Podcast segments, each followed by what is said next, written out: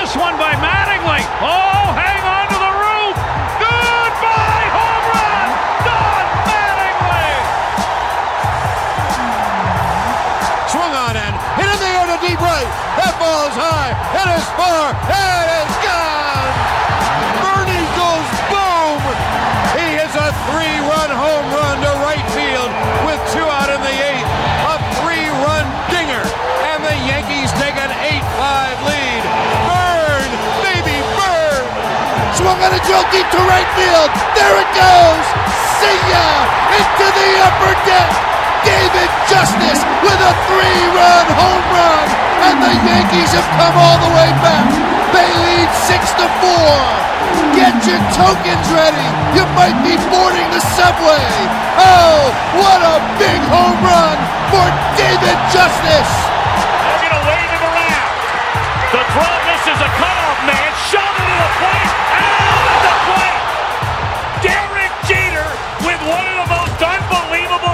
You will ever see by a shortstop.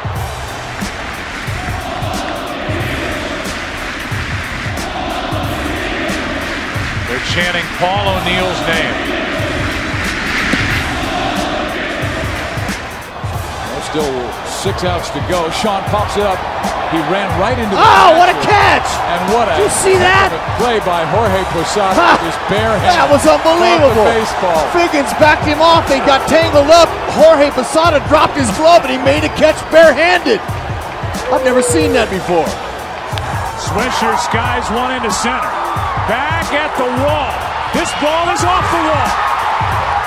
One run scores. It'll be Nunez. Jeter right behind him. And with that, the Yankees have taken the lead. Down nine to nothing. They lead it in the eighth, ten nine. Judge hits one to center field and deep. Going back, Kiermaier, turning, looking, see ya! A monster home run! Back-to-back home runs by the Baby Bombers in their first big league at-bats.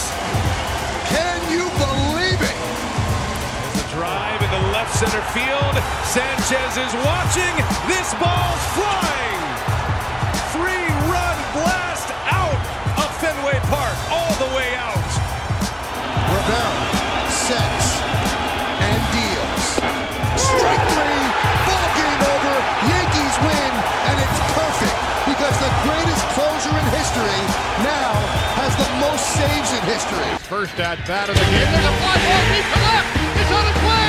There it goes, and the Yankees are going to the World Series. Aaron Boone has hit a home run. The Yankees go to the World Series for the thirty-ninth time in their remarkable history.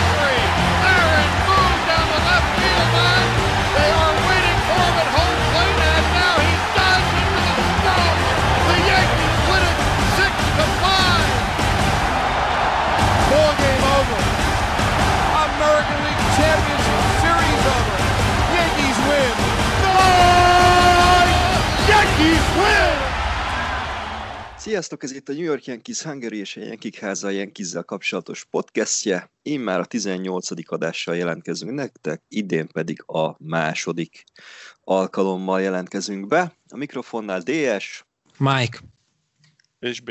Sziasztok! Szia mindenki! Uh, amint hallhattátok, még az intróval nem sikerült mit kezdenünk, egyelőre maradt még ugyanolyan hosszú, mint amilyen eredetileg is volt. Ezt ígérjük, hogyha időnk engedi, akkor majd egy picit még átvariáljuk. Egyelőre azonban még maradt ez a három és fél perc.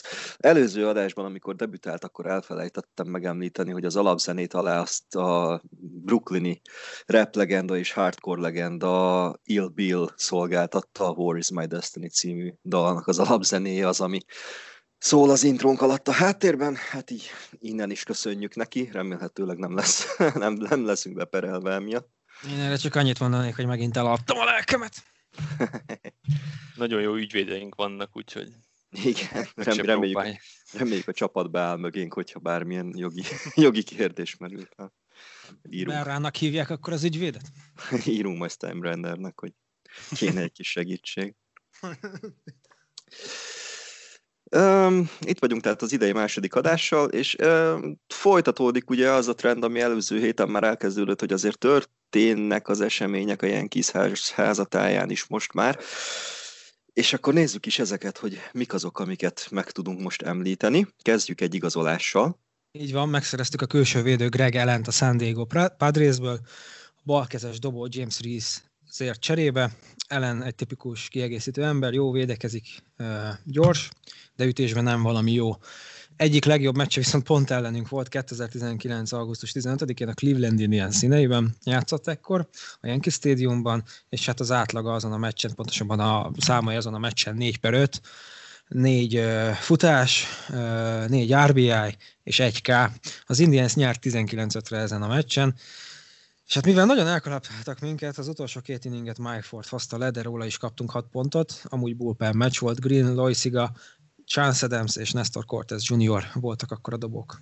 Úgy örülök, hogy Nestor Cortez minden, minden egyes adásban szóba kerül most már. Ajánlom, hogy nagyot robbantson. Ugye pont a műsor előtt beszélgettünk, hogy aki itt szóba kerül, az, az utána valahogy így megtáltosodik. Hát nagyon remélem, hogy Nestor Corteznek jót, jót fog tenni a sok pozitív juju, amit itt kap tőlünk. Szükség lesz rá. Ezen a meccsen pont egyébként a, a, ütött egy nagy home runt is, azt hiszem, ugye a ellen, és ráadásul pont Fordról a végén. Igen. Ö, igen, azt hiszem, hogy igen. Még talán pont Béta küldted be a közös beszélgetésbe, azt hiszem annól, amikor szóba került a videó összefoglalót róla, és jól emlékszem, akkor Fordról vágott egy nagy hazapítást. Nem lehet, hogy őt azért hoztuk, hogy majd az idén szellembe küldjük, és hoz, ugyan, hoz ugyanilyen számokat? Nem, lehet, hát, hogy az ha. volt egyébként a, az ötlete mögött, a, a trade mögött, hogy hogy a Yankee stadionban ilyen számokat tud produkálni, akkor hát ha ezt állandósítani tudja, és akkor csak otthoni meccseken fog játszani. És minden meccsen ötből négy találat, négy pont négy er bé i. De nem dobhat neki mindig Mike Ford. Hát most istenkém, figyelj, bármelyik, bármelyik ütőjátékostól ütő home run szerintem, hogyha beállítják dobni. Meglátjuk, hogy néz ki majd ki mezünkben. Hajrá neki. Hát egyáltalán szerephez fog-e jutni. De nem ez volt az egyetlen igazolás a héten, ugyanis van kettő új kisligás szerződtettünk, na szép szó volt, leszerződtettük a kezdődobó Julius Chassint és a cseredobó Tyler Lyons-t. A Lyons neve ismerős lehető, már tavaly is nálunk játszott, emlékezetes megmozdulás volt, amikor elfelejtették nevezni a meccsre, és bemelegítés után szóltak neki, hogy nem állhatsz be. Úgyhogy ennyi maradt meg Lionsból. Míg Chassin egyébként kétezer-tizennyolcban a Milwaukee Brewersben egészen jó szezont hozott le, szóval harmincnégy start alatt három és feles engedett pontátlagot, tehát azóta eltelt két év, és nem igazán megy jól neki a játék, ráadásul már harmincnégy éves is. Úgyhogy hát ha ő is szerepet vállal az em el bé-ben, akkor az azt jelenti, hogy bajban vagyunk valószínűleg. És uh, még egy érdekesség, hogy állítólag érdeklődünk a szintén külső védő Yasiel Puig iránt. Ő tavaly, a tavalyi szezont kihagyta, előtte a Dodgersben uh, szerzett igazán nevet magának, illetve most télen a Toros del Estében nyomja ő is. De hát uh, én nagyon meglepődnék, ha leigazolnánk, mert most az outfield az tényleg tele van. Hát meg iránta azért többen is érdeklődnek, nem? Tehát így, hogyha jól, jól láttam, akkor nem mi vagyunk az egyetlenek, akik akivel szóba hozták őt. Igen, meg azért Puig van egy akkora kaliber, hogy akár egy ilyen kisebb csapatnál ilyen állandó kezdőhelyet kapjon. Uh-huh. Nálunk meg maximum csak sérülés esetén lenne esélye szerintem, úgyhogy hát én nekem az is meglepő, hogy érdeklődünk iránta, de lehet, hogy Anduhárék jelentettek valami jót Dominikáról, vagy nem tudom. Hát igen, és mert mondjuk az outfield dolgokat nem annyira értem, mert jó, persze nyilván abból is olyan, mint a dobókból, hogy sosem elég, de hát ugye egy alap Judge, Hicks, Frazier hármas elméletileg ugye adott, azon kívül ugye hát Stanton akár bevethető, Anduhár is akár bevethető, plusz Garnert, hogyha esetleg újra igazoljuk, akkor meg Tauchman, meg nem is tudom még kicsoda, hát nem tudom, ilyen Greg Allenek, meg, meg Puigok, hogy mennyire mennyire van értelme igazolni, vagy beszélni az igazolásukról. Persze, meg ott van Florial, meg még egy csomó emberünk a kisligában amúgy is. Igen. Kivel a töltés? Igen, és ugye Florian ráadásul nagyon magasan is van rangsorolva a prospektek között. Mint ahogy magasan volt rangsorolva még annó maga idejében Phil Hughes is, aki hát bejelentette visszavonulását. Ugye rá emlékezhetnek azok, akik már hát viszonylag régebb óta követik a Yankees-t, így a kétezres évek vége, második fele óta. Hát Hughes tulajdonképpen ugye kétezer-tizennyolc óta már nem is dobott em el bé szinten, de hát most tette hivatalossá egy Twitter bejegyzésben a karrierje befejezését. Ugye kétezer-hétben mutatkozott be a Yankeesben, és hárman voltak nagyon nagy dobó tehetségek akkoriban, Jobba Chamberlainnel és Ian Kennedyvel. Ugye hát itt Jobba volt az, aki talán a leg... hát nem is tudom, talán a legismertebb lett a hármok közül, ugye a Yankees berkein belül. Kennedyt pedig ugye egy csere keretében eladtuk, aztán ő nagyon jó szezont tolt Arizonában, viszont utána ő is így kb. Eltűnt a süllyesztőben, és egy középszerű dobó lett belőle. Viszont Phil Hughes-t nagyon-nagyon magasra rangsorolták, az egész ligának az első számú dobó prospektje volt egy időben, és hát az első, ugye a kétezer-hetes első komolyabb ilyen kizes tavaszi edzőtábora után mindenki ódákat zengett róla a csapaton belül is. Konkrétan ilyen, nem is tudom, Jorge Posada, ő, ő így kijelentette, hogy Hughes volt a legjobb dobó az edzőtáborban, akit dobni látott azon a, tavasz, azon a tavaszon. Úgyhogy ott volt akkor még egy, nem is tudom, Randy Johnson, meg egy, egy Mariano Rivera, meg ilyen nevek. Akkor ugye Mariano mondta talán pont róla, hogy Roger Clemens juttatja az eszébe Hughes. Szóval nagyon-nagyon tényleg ódákat zengtek róla, aztán sajnos nem úgy alakult. Ö, viszont kétezer-kilencben ugye a bajnok Yankeesnek egy nagyon fontos szerep, bajnok Yankeesben egy nagyon fontos szerep jutott Hughesnak, de akkor cseredobóként ugye a bullpenből. Később aztán a Minnesota Twinsnél meghatározó ember lett a rotációban, de hát sajnos soha nem sikerült beváltani azt a hatalmas nagy reménységet, ami ő volt, de hát kívánunk neki boldog nyugdíjas éveket. Van egy YouTube csatornája, ahol uh, baseball kártyacsomagokat nyitogat. egy, egy korai videót megnéztem még egy, egy éve vagy két éve, azóta nem néztem rá, csak most jutott eszembe. Úgyhogy neki megvan, hogy a visszavonulás után mivel tölti az idejét. Főállású influencer lesz? Igen. Igen. Igen, igen, igen. Ja, meg ugye ő, ő hatalmas nagy Red Sox drukker volt kiskorában, egyébként ő Red Sox drukkerként nőtt föl, és akkor ugye Sorsnak ugye az érdekes pikantériája lett, hogy pont a Yankeesnél járta végig ugye a szamárlétrát a Minor League-ben, illetve ugye utána a nagy csapatban is ott mutatkozott be. Az arcát megnéztem volna, amikor ezek után oda került hozzánk. Hát gondolom én egyébként, nem, nyilván nem egyedi eset ez, de gondolom én, hogy itt a profizmus azért az, ami előtérben van, tehát hogy, hogy félre tudja tenni. Igazából itt a családnak lehet fura főleg, vagy nehéz, mert ő, ő tudja profiként, meg, meg ugye munkaként kezelni ezt a dolgot, de most gondolj bele, amikor, amikor nem tudom, a apád, aki egész életedben arra nevelt, hogy fú, Yankees, hajrá, Red Sox, és akkor téged meg leigazol a Yankees, vagy ledraftol, hogy ott, amikor, amikor az apja megvette az első Yankees sapkáját, vagy az első Hughes mezét, azt úgy megnéztem volna. A család leül egy, egy Yankees Red Sox meccset nézni, úgyhogy a, a Hughes kezd a Yankeesben, az, az, az, az, ugye, az ugye elég erős családi dráma lehetett. Valószínűleg annak szurkolnak, hogy egy nullra nyerjen a Red Sox a kilencedikben, amikor már nem Phil dob. És gyors rákerestem, Phil's Pulse, ez a YouTube channelnek a neve. De van itt John Boy and I, Open Packs, meg mindenféle. Jó, John Boy Media. John, John Boy-jal is nyitogat. Nice. No, és akkor ugorjunk is tovább a következő témánkra, ami nem más, mint... Take her to Jamaica where the rum come from, the rum come from, the rum come from. Take her to Jamaica where the rum come from, and you will have some fun. Ami nem más, mint most már állandóvá vált rovatunk, ugye a karibi téli ligák.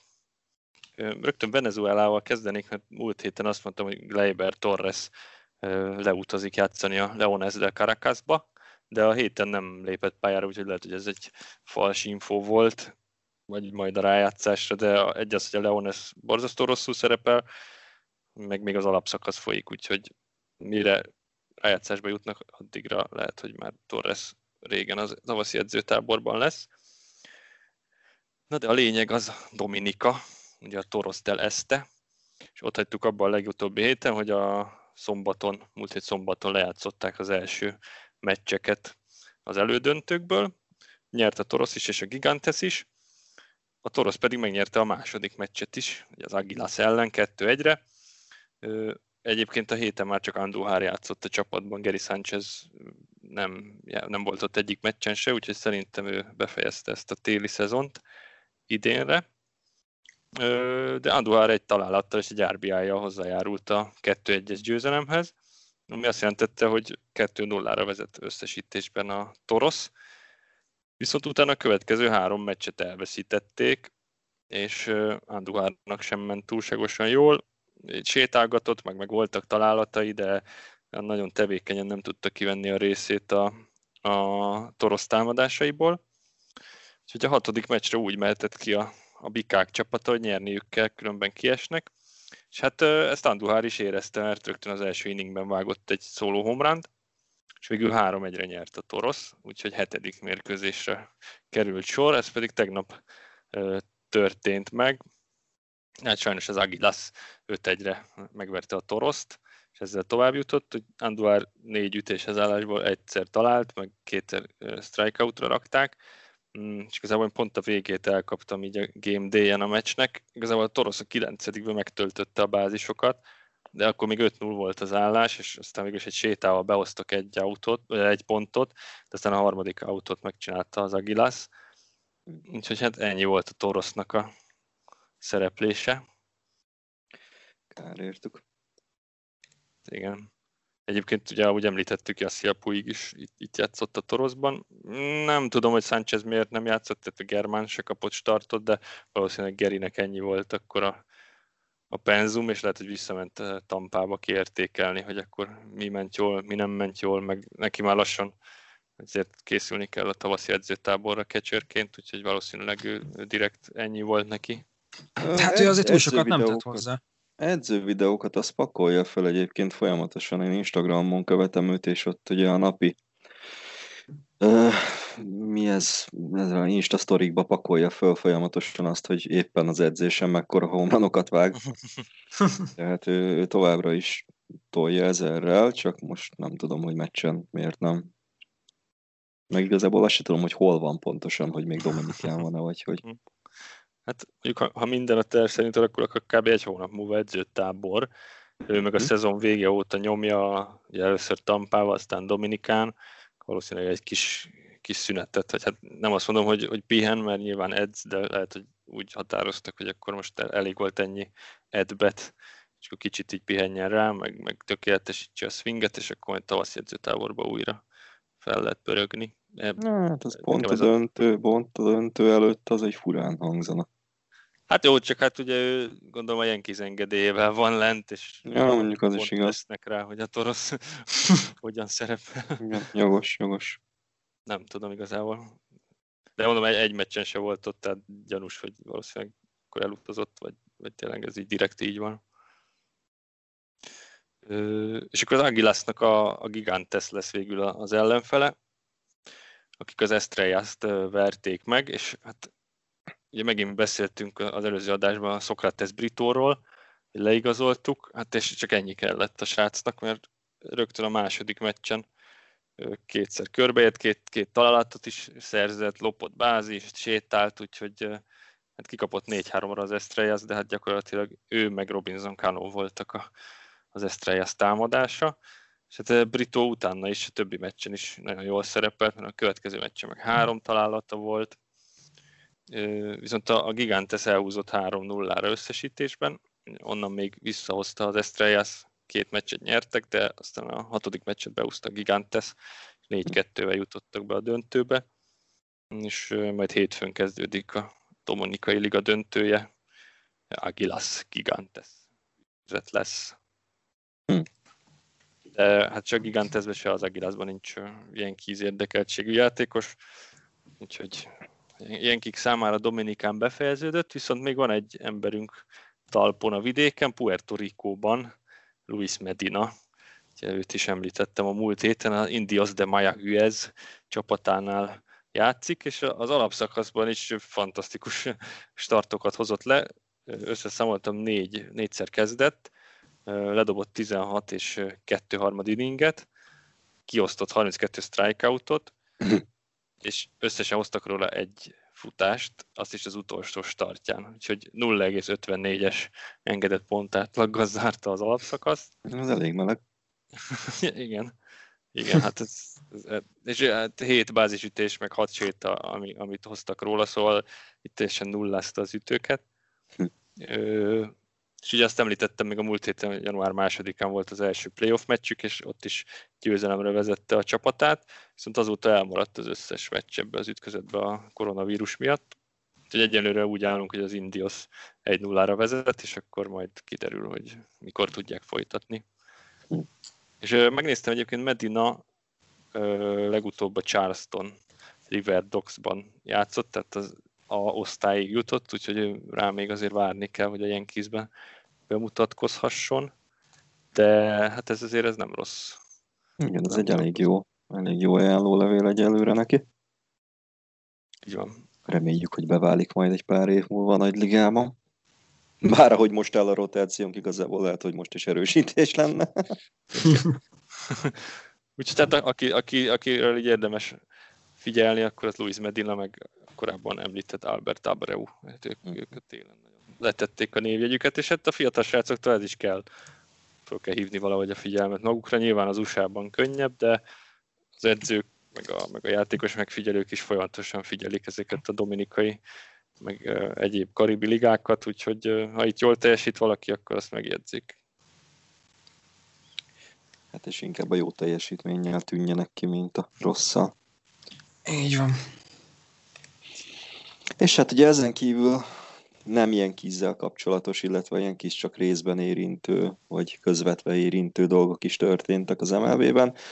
Kapásból egy szomorú hírrel kell kezdenünk sajnos. Igen, kilencvenhárom éves korában elhunyt a Dodgers legendás edzője, Tommy Lasorda, és őróla beszéltünk már a tizenkettedik epizódban, hogy neki van kötődése a Yankeeshez, egy-két, egy-két ilyen viccesebb sztorit is megemlítettünk, illetve hogy edzőként is World Series-ben találkoztunk vele, úgyhogy hát nyugodjon békében. A következő hírünk pedig, hogy hát Francisco Lindor elkerült a piacról. Ja, viccesen meg is jegyeztük, hogy az ügynöke valószínűleg szólt neki, hogy hát Francisco mész New Yorkba, és ő pedig, ő pedig hatalmas örömmel konstatálta, hogy a Yankees mégiscsak leigazolta őt Clevelandből, aztán gyorsan rá is dobt, rá is rakta az ügynökére a telefont, és a másnapi újságban olvasta, hogy a New York Mets igazolta őt le.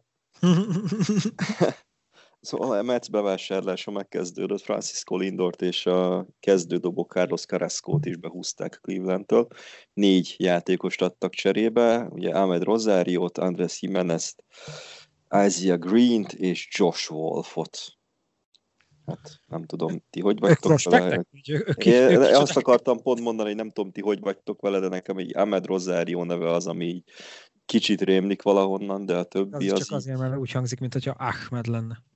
Igen, meg a Rosario Dawson, nem?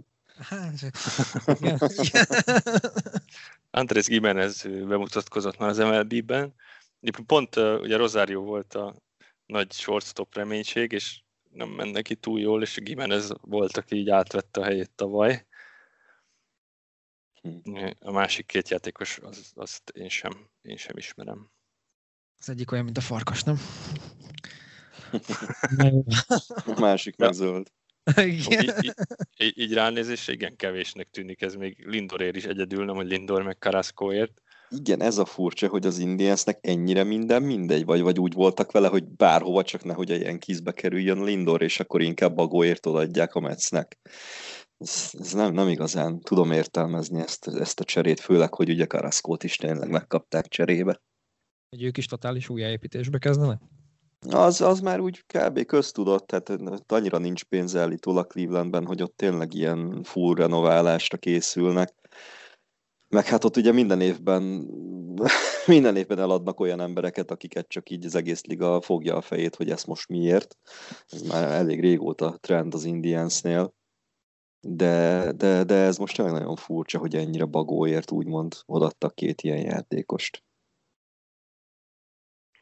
Nem, nem, nem értem ezt, a, ezt az ellenértéket. Rosario, hát ilyet a piacon is találnak bármikor. Hát a Gimenez azt mondják, hogy jó lesz, azt majd kiderül. A másik két fiatal meg vagy jó lesz, vagy nem. Hát ilyet valószínűleg bármelyik csapat tudott volna ajánlani, de nyilván ők jobban értenek hozzá, úgyhogy... Remélem, mi meg rámegyünk akkor Brad Handre, a bullpennel. Ja, vagy Shane Bieberre. És hogyha már értelmetlennek tűnő dolgok, akkor uh, Kyle Schwarber is eligazolt a héten. Ő ugye szabadügynök volt, a Chicago Cubs nem hosszabbított vele. Külső védőről van szó, és a Washington Nationals-ben kötött ki a héten egy év tíz millió dollárért. Kyle egyébként megemlítette, miután Washingtonba tette át a székhelyét, hogy hát a Yankees is jelezte érdeklődését, de hát konkrétumokról nem beszéltek. Szóval, tehát akkor Schwarber ment a Netsbe. Igen, és a Schwarber is ugyanúgy, mint Lindor, nagyon sokszor szóba került már a Yankees-zel kapcsolatban, ugye évekkel ezelőtt is már valami Brian Cashman nagyon bele volt szeretve, és próbálta állítólag nagy erőket mozgósítva odahozni, de akkor a Cubs még nem volt hajlandó lemondani róla. Hát most megtették, és meglátjuk, hogy a Nationals erősödött-e vele, vagy nem. Minden esetre ő ugye az egyik ilyen nagy nagy chicagói név, vagy nagy chicagói fiatal, aki, aki a Cubsnak a nagyon hosszú idő után újra bajnoki címet nyert csapatának egyik oszlopos tagja volt. És így, mint hogyha az egész liga kicsit újjáépítésbe kezdett volna. Nekem ezek azt sugallják. De akkor jöjjön Chris Bryant New Yorkba, de a Yankeesbe.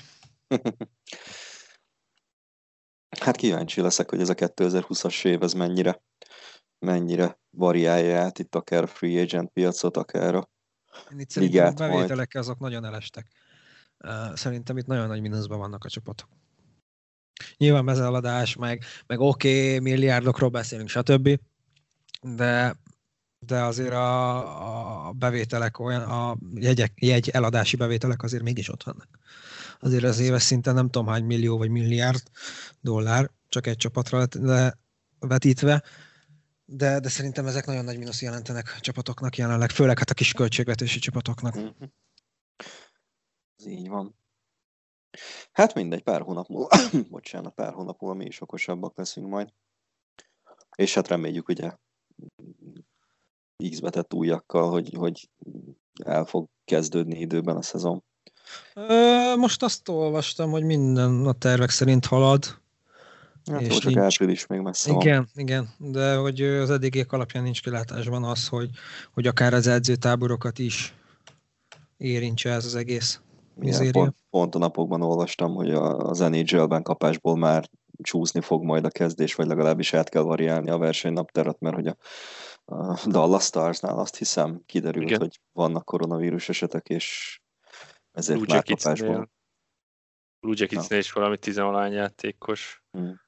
Hiányzott, meg az en bé á-n is most fog átsöpörni, mert a, a Philly, meg a Celticsnél is. Most uh-huh. Azt hiszem a Celtics pont ma játszik, és épp, hogy megvannak nyolcan a minimum. Úgyhogy hát kíváncsi vagyok. Szóval kiderül majd, hogy hát hogy fogunk állni áprilisban. Igen? Az, az is óriási, ezt olvastátok? Most a, ugye a World Series-ről, meg a Justin Turnerről jutott eszembe, hogy milyen váborodás volt, hogy visszament ünnepelni, mikor kiderült, uh-huh. hogy pozitív a tesztje. A hetvenhatos-nél a Steph Curry-nek a tesója, a Seth Curry-nek pozitív a tesztje, de úgy, hogy hát még nem indult el a meccs, de már a padon kocogtatták meg a vállát, hogy öreg, ö, akkor leszel szíves jönni a bemelegítést, ezt így végignyomta a csapattal, meg minden. Szóltak, hogy hát neked srác pozitív a teszted, úgyhogy... Fél a biztonság. Hát ja. Meglátjuk majd. de hát tényleg reméljük a legjobbakat. Elindulhat a szezon. És akkor váltsunk is a heti témánkra, illetve hát heti téma sorozat lesz ez is, csak úgy, mint ugye az előző, előzőekben, tavalyi évben még ugye szó esett a Yankeesnek a rájátszásbeli szerepléséről elég sok adáson keresztül. Ez nem ilyen hosszú, illetve nem ilyen sok adást felölelő dolog lesz majd, viszont kaptunk egy nagyon érdekes témafelvetést még novemberben, Belicai Gábortól egy komment, kommentben, komment formájában, hogy szentelhetnénk epizódot majd a Yankee Stadiumnak, illetve akár a többi csapatpályájának is. Hát elkezdtük, és itt most királyi többest használok B nevében, ugyanis ő volt az első, aki elkezdte az anyaggyűjtést ezzel kapcsolatban. És hát annyi minden jött össze, hogy hát euh, szerintem alsó hangon négy rész ki fog tenni majd négy adást ez a, ez a dolog, ez a téma. Ugyanis hát beszélni fogunk ugye arról, hogy miért különböznek egymástól a, az em el bé csapatoknak a stadionjai. Érinteni fogjuk a baseballnak a hőskorát. Itt ugye az ezernyolcszázas évek végét értjük ez alatt, illetve az ezerkilencszázas évek legelejét. Beszélni fogunk a Yankeesnek a nem túl sikeres kezdeti éveiről, ugye itt még a World Series-ek előtti időszakról, valamint megnézzük, hogy melyik stadionokban játszottunk a Yankee Stadium előtt, illetve hát szentelünk egyrészt a régi Yankee Stadiumnak, arról is akkora anyag van, hogy az biztos, hogy ki fog tenni legalább egy adást, egyrészt az új Yankee Stadiumnak, illetve hát ö, érdekességeket és különböző dolgokat majd összeszedünk a többi csapatnak az otthonáról is, legalábbis a, ami egész biztos, hogy az ilyen nagyon híres dolgok, mint a Chicago Cubs-nak a, a sövény, vagy a Fenway Parkban a Green Monster, meg ilyenek, azoknak szentelünk majd még egy plusz adást, hogy azokat így kivesézzük egy kicsit. Ö, mai adásban megkezdjük akkor ezt, és hát itt egy kisebb ilyen kis történelmi dolog lesz ez megint, illetve egy nagyon általánosságban vett néhány információ a pályákról, méghozzá kezdve azzal, hogy miért is nem egységesek a pályák méretei a baseball ligában. Így van, ugye sok stadion van, amit régen építettek kisebb területekre, a város közepére, belső részeibe, és kreatívnak kellett lenni ekkor, hogy hogyan fér el a stadion adott területeken.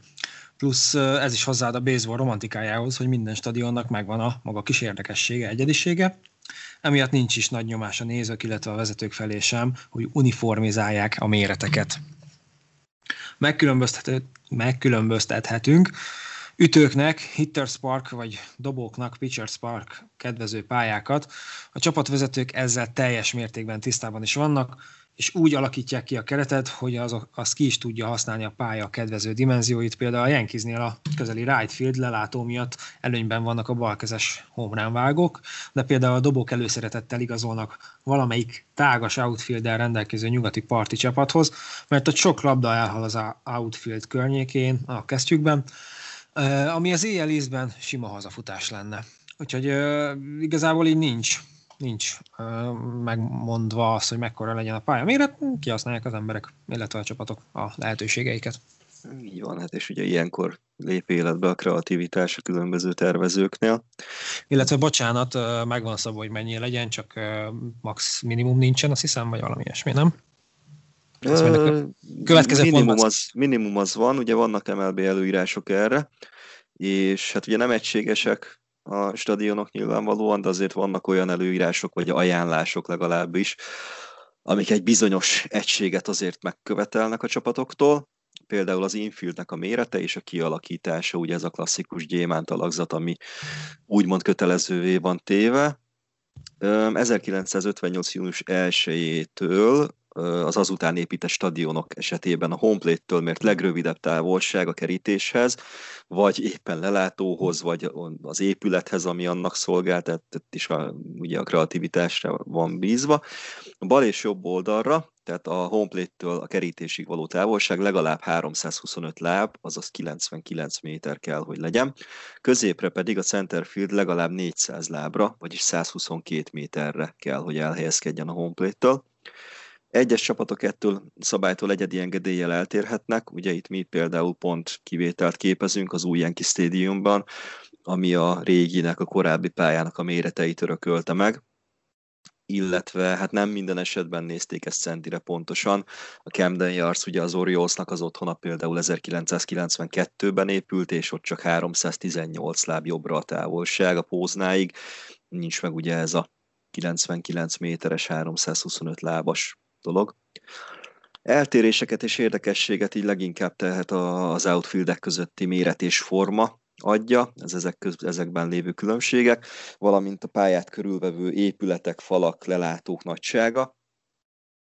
Van egy hasznos dolog, ami, ami szükségessé teheti a nagyobb és tágasabb stadionok építését manapság, ez pedig ugye a nagyobb hely, ami nagyobb lelátót eredményez, több szurkolóval, jobb szurkolói élményt nyújt, több bevételt hoz, és így több lesz a bevétel, ugye, amit el lehet költeni, vagy zsebre lehet tenni akár a tulajdonosoknak. És ugye egyik legfurcsább stadion az a már lebontott Polo Grounds volt, erről lesz ma még szó, és ugye ott van például a már előbb említett Boston Red Sox stadionja is, ahol az ismert baloldali zöld szörny, ugye a Green Monster nevű fal játéktér fölé magasodik. Ezeknek majd a befejező részben említeni fogjuk a speciális szabályait is, mert tényleg itt vannak egyedi esetek a ligán belül. És akkor ugorjunk is a Yankee Stadium előtti stadionokra a Yankees történetében, illetve hát először ugye egy kis történelmi áttekintéssel kezdünk. Igen, igen, igen, egy kicsit a baseball múltjára visszaugrunk. A National League ezernyolcszázhetvenhat. február másodikán alakult meg, és egyébként ezért is a, a beceneve a Senior Circuit, ugye ez az idősebbik liga a kettő közül, és a National League mellett hosszabb, rövidebb ideig működött pár baseball liga, például a Players League, vagy American Association néven, és ugye a pár adással ezelőtt beszéltünk, hogy a Negro Leagues statisztikákat beemelik az em el bé-hez, például a Players League is egy ilyen liga volt, aminek a statisztikái em el bé statisztikának számítanak, de, de a National League mellett működő ligák nem számítottak szigorúan véve Major League-nek. Azonban ezerkilencszázban kereken az addig minor ligaként funkcionáló Bancroft Johnson vezette Western League megváltoztatta a nevét American League-re, és kérte a National League-et, hogy ismerjék el őket is hivatalos Major ligának, tehát a National League vezetői ezt eléggé kétkedve fogadták, ugye ők, ők az egyetlen liga, ők a Major liga, úgy gondolták, úgyhogy Bancroft Johnson ötletét azért lesöpörték az asztalról. De Johnson azért akart egyébként egy másik, nem rivális, hanem baráti viszonyt ápoló ligát létrehozni, mert a National League légköre az eléggé durva volt. Gyakoriak voltak a játékosok közötti, vagy akár a játékos és bíró közötti verekedés, a köpködés, trágárszavak használata, az, az gyakorlatilag minden percben megtörtént. És például egy esetben Bostonban, ezernyolcszázkilencvennégy. május tizenötödikén a, a Bean Eaters, ugye, ők a mai Atlanta Braves. Ez fantasztikus csapatnév volt. Bostoni babzabálók. Ők, ők, ők most már Atlantában székelnek, Atlanta Braves néven. Ők játszottak a Baltimore Orioles-szal, de ez az Orioles nem a mai Baltimore Orioles, és nem is a Yankees elődje Orioles, hanem egy harmadik Orioles, amely ezernyolcszázkilencvenkilencben amúgy megszűnt. Szóval ezen a Bean Eaters Orioles meccsen egy játéktéri verekedés közben a fiatal srácok felgyújtották a lelátót, amely átterjedt Boston belvárosára is, és több száz épületet megrongált. Úgyhogy hát ilyen volt a National League légköre, és itt ebbe az adásban sokszor fel fog merülni Joe McGraw régi cimboránk neve. Ha, ha valaki még emlékszik, az ezerkilencszázhúszas World Series-eket taglaló adásban említettük a nevét, dé es szerintem te fogod pontosan tudni, hogy nem engedte Gehriget játszani? Hogy, hogy igen, igen, igen, volt egy ilyen, hogy ugye a Gehrig akkor már bevethető volt, és talán az alapszakaszban játszott is már, viszont csak a, akkor léphetett volna pályára a World Series-ben, hogyha mind a két csapatnak, akik ugye érdekeltek benne, a vezetősége ezt megengedi. És hát ugye a Giants-el játszottunk éppen, és McGraw pedig azonnal kihasználta az alkalmat, és mondta, hogy ő aztán bele nem egyezik. Hát most itt majd látni fogjuk, hogy ő public enemy number one szerintem így a Yankeesnél, emellett is.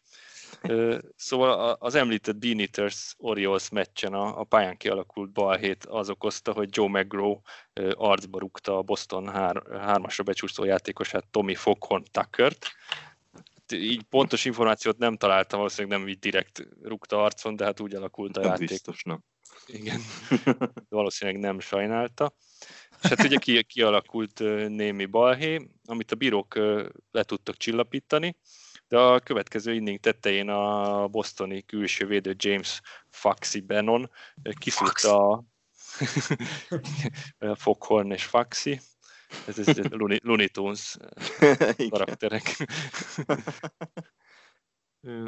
Tehát Benon kiszúrta a lelátón kialakuló tüzet, és oda rohant a lábával eltaposni.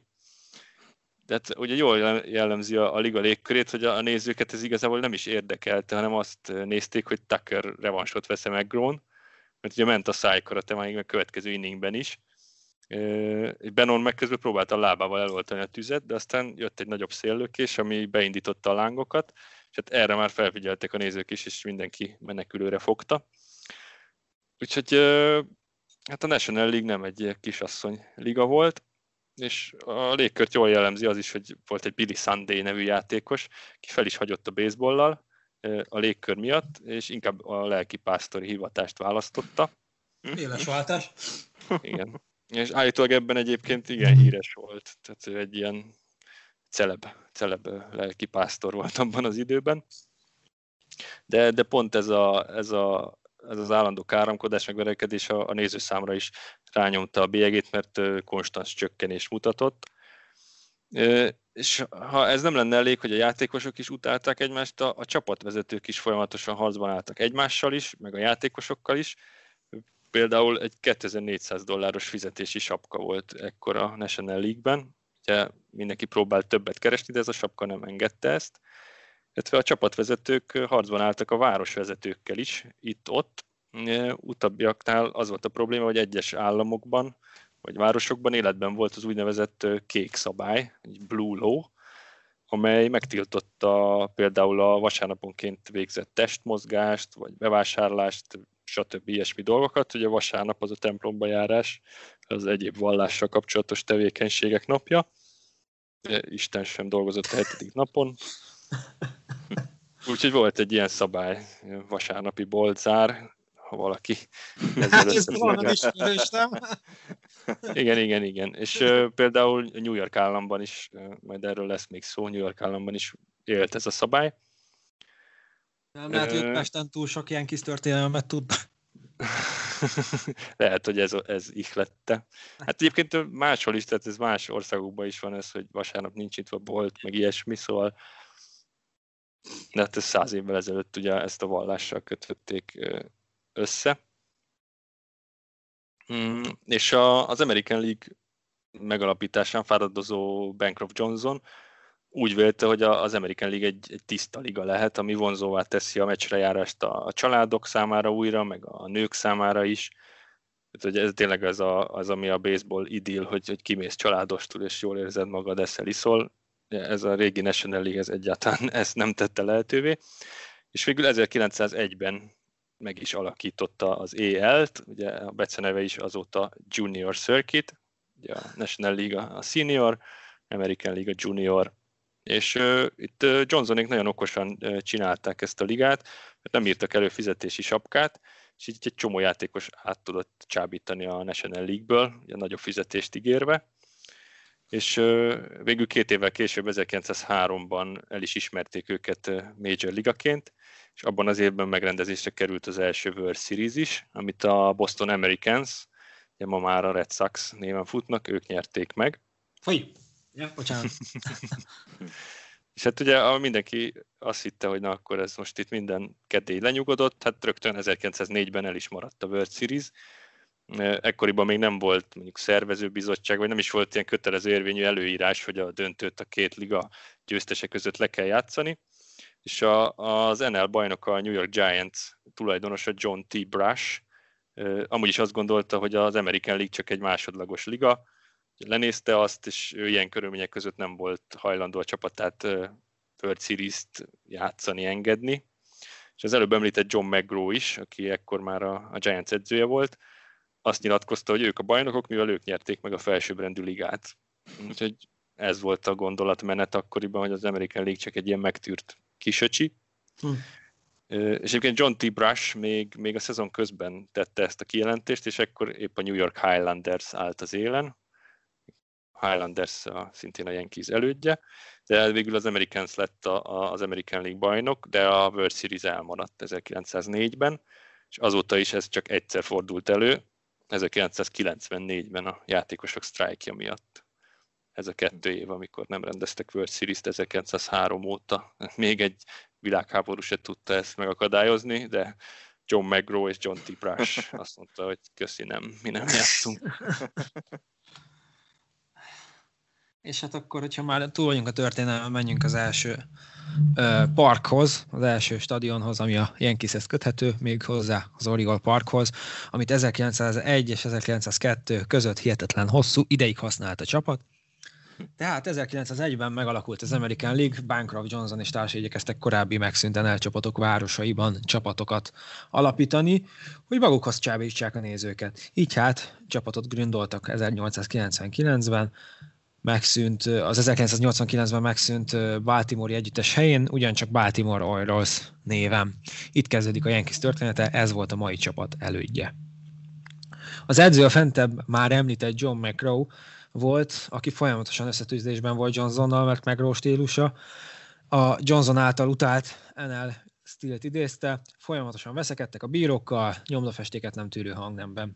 A viszálykodás ezerkilencszázkettőben is folytatódott, ezért Johnson elkezdett utána járni, hogyan tudná New Yorkba költöztetni a csapatot.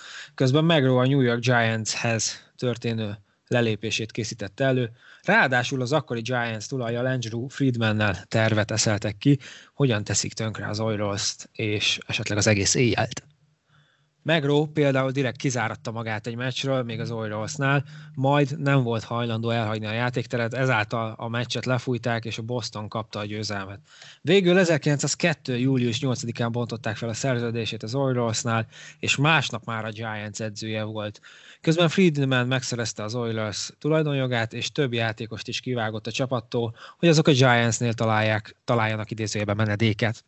A következő meccsre nem is tudott kiállni az Orioles, mert nem volt elegendő játékosa.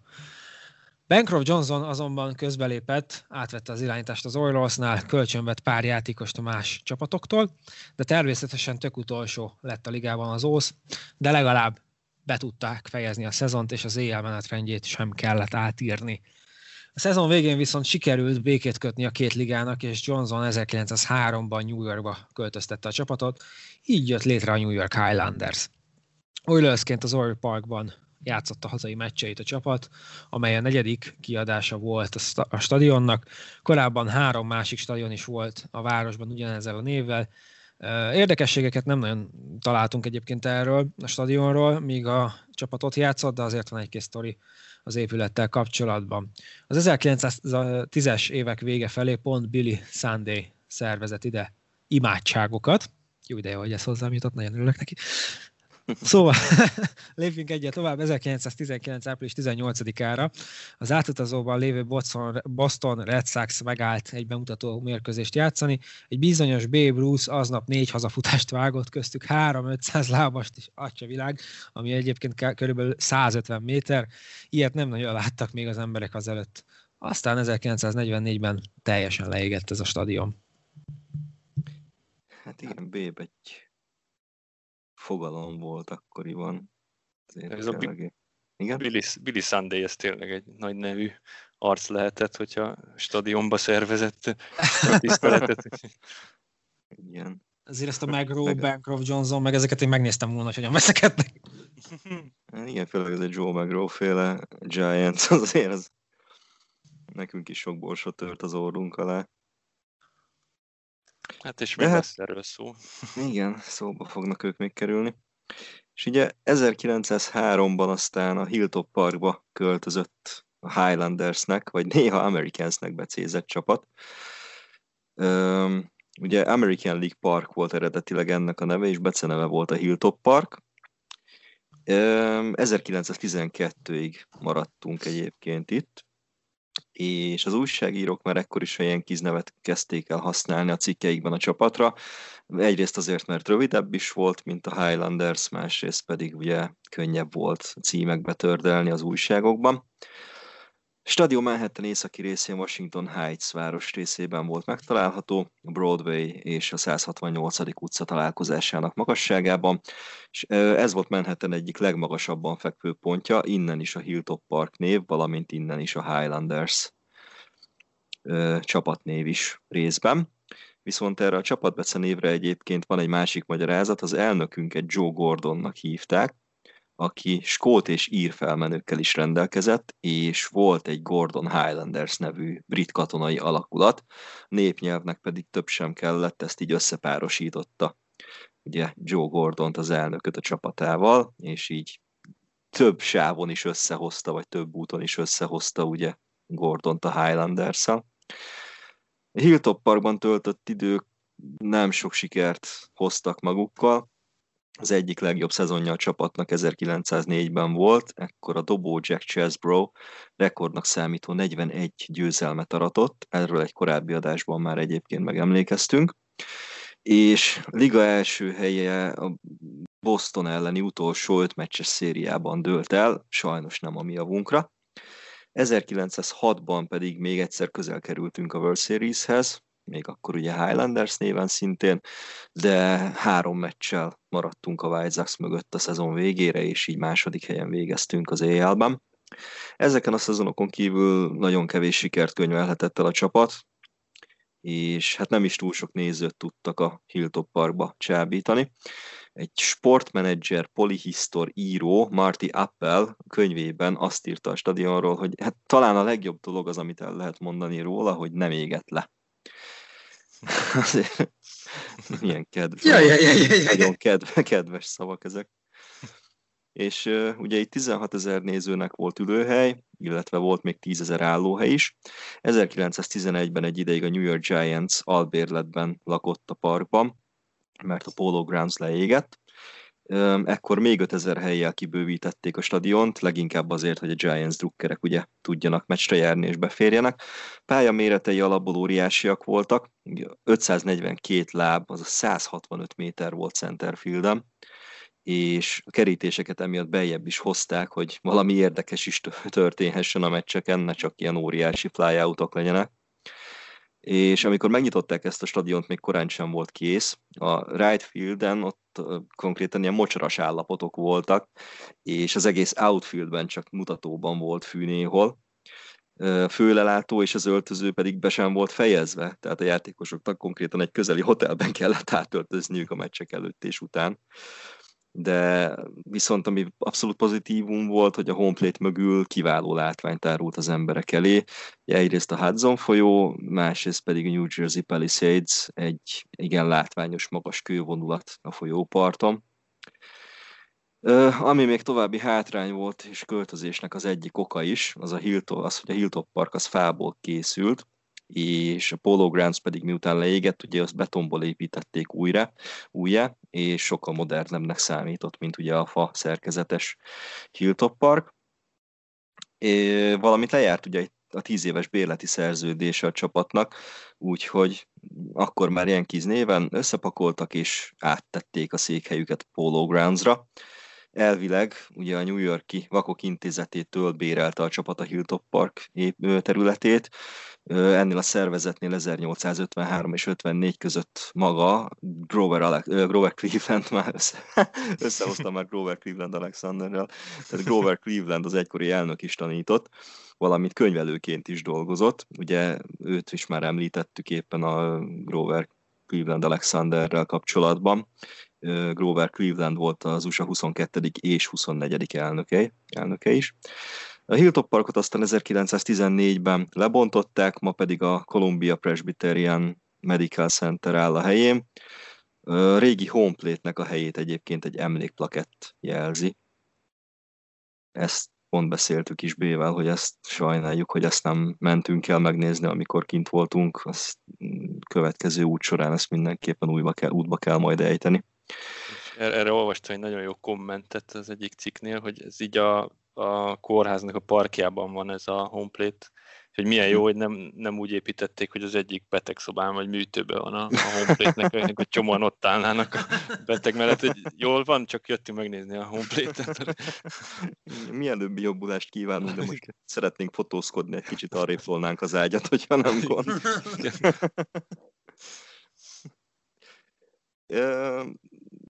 És ugye mivel a Yankees az nem túl jó éveket élt meg itt a Hilltop Parkban, ezért emlékezetes mozzanat leginkább az ellenfelektől említhető. ezerkilencszáznyolc. június harmincadikán Cy Young, ugye az akkori Boston Red Sox legendás dobója, egy no-hitter dobott, ez volt karrieri harmadik és egyben utolsó no-hitere. Egyetlen egy sétát osztott ki a meccsen, és azt a futót is utána leszették, mikor bázis próbált lopni, tehát nagyon-nagyon kevés kellett neki a perfect gamehez. Aztán szintén ezerkilencszáznyolcban, de már szeptember negyedikén Walter Johnson, Washington Senators dobója, ledobott egy teljes meccset, amit három nulla megnyert a Senators, és ezen mindössze öt bázisütést engedett a Highlandersnek. Másnap újra végigdobta a mérkőzést, itt hat nulla nyert a Senators, és mindössze három találatot adott fel. Walter Másnap, Johnson. Amikor már azt gondolnád, hogy nagyon fáradt az ember, akkor még egy végig meccset összehozta. És várjál, mert következő nap vasárnap volt, és az említett kék szabály miatt ugye nem volt meccs, viszont Johnson így nem tudott triplázni, csak hétfőn, amikor újra végigdobta a mérkőzést. És még jobb négy... négy nulla nyert a Washington, és akkor csak két találatot engedett, tehát ez úgy látszik, kellett neki ez az egy pihenő nap, hogy utána még jobban térjen vissza. Ez a négy nap alatt három complete game, és összesen mennyi, tizenkét találat, vagy tizenhárom? Félve, és egyenesen rettegve kérdezem meg magamtól, hogy mi lett volna a négy meccses a széria. Igen, tehát hogy ott vasárnap is játszottak volna, akkor ott hello. De hát ez is nagyon-nagyon durva, tehát nem csoda, hogy Walter Johnson ugye kapásból Hall of Fame-be került, amikor megalapították hírességet, csarnokát. Ez a terv az idei rotációnkra, hogy Cole lenyomja az első három meccset. Utána kap pár nap pihenőt, aztán Jézus. Még három meccs. Igen. Addig meg bullpen meccsek a kettő között. Hát, vagy valami. De biztos megoldják majd. Monty lehet mondani, hogy Nestor Cortez Junior Egy Cole, te harminchat millió dollárt keresel, Walter Johnson meg ezerötszázat keresett, és mégis megcsinálta. Igen. Jó lesz, Monty, figyeljetek csak, jó lesz. Hát, én, tehát ő az, aki, akiben én a legkevésbé sem látom azt, hogy probléma lenne vele, ha csak nem sérül le megint, tehát itt ne, nem mondom, Maria. Nem Montgomery, hogy gyenge fogtak. Én ebbe, ebbe az egy dologba kapaszkodok, ne vedd el tőlem, légy szíves. Nem, hát pont, hogy ez az, hogy, hogy én, én is benne látom azt, hogy Cole mögött az egyetlen, aki egyelőre ilyen megbízható, de hát majd meglátjuk. Viszont térjünk vissza ezerkilencszáznégybe, amikor is ö, egy kis történelmi érdekesség még itt a Highlanders-szel kapcsolatban. Ugye ők megpróbálták kijátszani ebben a szezonban ezt a már említett kék szabályt, és vasárnapi meccseket is rendeztek, méghozzá Long Islanden, a Ridgewood Parkban, ahol is az a terület az nem volt New York City része, egy Brooklyn melletti területről van szó, és így nem vonatkoztak rá ugye a város szabályai, tehát ez a tiltás sem. És így fogadhattak nézőket, illetve a csapat szedhetett belépőt is, de hát csak pár hónapig tartott a móka, ugyanis a hatóságok becsukták ezt a kiskaput, és megtiltották a csapatnak, hogy ott játsszák a meccseiket. Ennek egyébként az egyik fő oka az is volt, hogy a közelben játszott ugye a Brooklyn Superbass, későbbi nevén Trolley Dodgers, későbbi nevén Dodgers, mai nevén pedig Los Angeles Dodgers. tizenkettő május tizenötödike. Ó, valóban. Köszönöm szépen. Igen, még itt visszatérve. Figyelek. Igen, köszi, ez jó, hogy mondod. Igen, tehát még, még egy történelmi érdekesség. Ugye a Hilltop Parkból szintén egy ellenfél nevéhez, és szintén egy legendához köthető kis színes. ezerkilencszáztizenkettő május tizenötödikén egy néző folyamatosan zrikálta Ty Cobbot, a Detroitnak a legendáját, aki ezt megunta, átugrott a kerítésen, és megtámadta ezt a nézőt. Éreztem, hogy ezt nem szabad kihagyni. És a verekedés nem maradt nyilván körül, következmények nélkül. Először határozatlan időre tiltották el Cobbot, aztán ezt limitálták tíz meccsre, valamint kapott egy óriási veretes ötven dolláros büntetést is. Tehát mondhatni olcsón megúszta. Azt összenoptuk volna neki, nem? Kobnak nem. Kíváncsi lennék egyébként, hogy... Vagy a nézőnek a, a kórházi számlát. Igen, tehát hogy ott a néző mennyivel úszta meg, mert ugye Cobbot azért nem kellett félteni. Szóval kíváncsi. Ő erről a híres, nem? Hogy ő azért egy-két balhéba úgy benne volt. Hát nem gyengén, igen. Tehát a, ő, ő szerintem nem is tudott volna más, hogy becsúszni bázisra például, csak úgy, hogy az egyik lába az az égben volt, hogy a stoplival minél nagyobb kárt okozzon a védőben, aki próbálja megcsinálni a teget rajta, meg hasonlók. Tehát ezért, tényleg őt nem kellett félteni abszolút. Joe McGraw iskolába járt. Igen. Igen, és van is róla egyébként egy, egy nagyon jó kis film Tommy Lee Jones-sal a főszerepben, illetve a címszerepben. Ahol egyébként egy kicsit szerintem romanticizálva van a karakter, tehát azért... Muszáj volt egy kicsit szépíteni Hollywoodnak. Igen, tehát úgy gondolom, hogy ott azért egy picit, picit kellemesebbé tették az ő karakterét. De én is, hogy... Igen? Ja, csak annyit akartam, hogy a régi baseball, hogy Ilyen, ilyen tényleg ilyen romantikusan gondolsz rá, és így olvasgattam, hogy tényleg ilyen verekedések, meg felgyújtják a stadion. Igen, meg, megér, megérne egy, egy ilyen tényleg valós, valós sztorit megfilmesíteni, vagy ilyen valós filmként megfilmesíteni ezeket a dolgokat. Kíváncsi lennék, hogy mennyiben változna az emberek véleménye. Azért a nyolcvanas évek New Yorkjának is meg volt a romantikája, akkor most... A baseballnak miért ne legyen? Na igen. És hát ugye a Hilltop Parkból költöztünk át a Polo Groundsra. Aztán...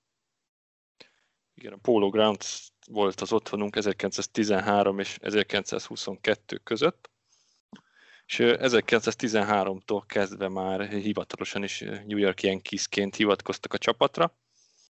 És a szezont pedig ugye a Polo Groundson kezdtük meg a New York Giants vendégeként, albérlőjeként. Az első két év, ezerkilencszáztizenhárom és ezerkilencszáztizennégy, az szokás szerint sikertelen volt. És ekkor az akkori, ekkor a tulajdonosok Frank J. Farrell és William Stephen Devery úgy döntöttek, hogy eladják a klubot, és az új tulaj a sörgyáros Jacob Rappert és egy korábbi katona mérnök Tillinghast Omedi Houston, egy Huston lettek. Elnézést, hogyha mond, rosszul ejtettem mond, volna. Mondd el háromszor gyorsan egymás után. Egy levegővel. Tillinghast, Omedi, Huston. És ezt most gyorsan egy levegővel. Azt nem vállalom. És ők ketten több pénzt kezdtek el berakni a csapatba, illetve Jacob Rappert álma volt egy saját stadion is. És ami még itt egy fontos információ, hogy elvileg ezerkilencszáztizenöttől kezdett a hazai meccsein fehér alapon hajszálcsíkos mezben játszani a csapat. Ez azóta is a Yankees egyik védjegye, ugye a sokat emlegetett Pinstripes. A hírek szerint ezerkilencszáztizenöttől datálódik. Annó volt egy olyan sztori egyébként, mert ez nyilván kamu volt, meg hát ez alapján is pláne, hogy azért kezdett el a Yankees ilyen függőleges csíkos mezt használni, mert hogy Babe Ruth dagat volt, és hogy slankítanak, slankítanak a csíkok.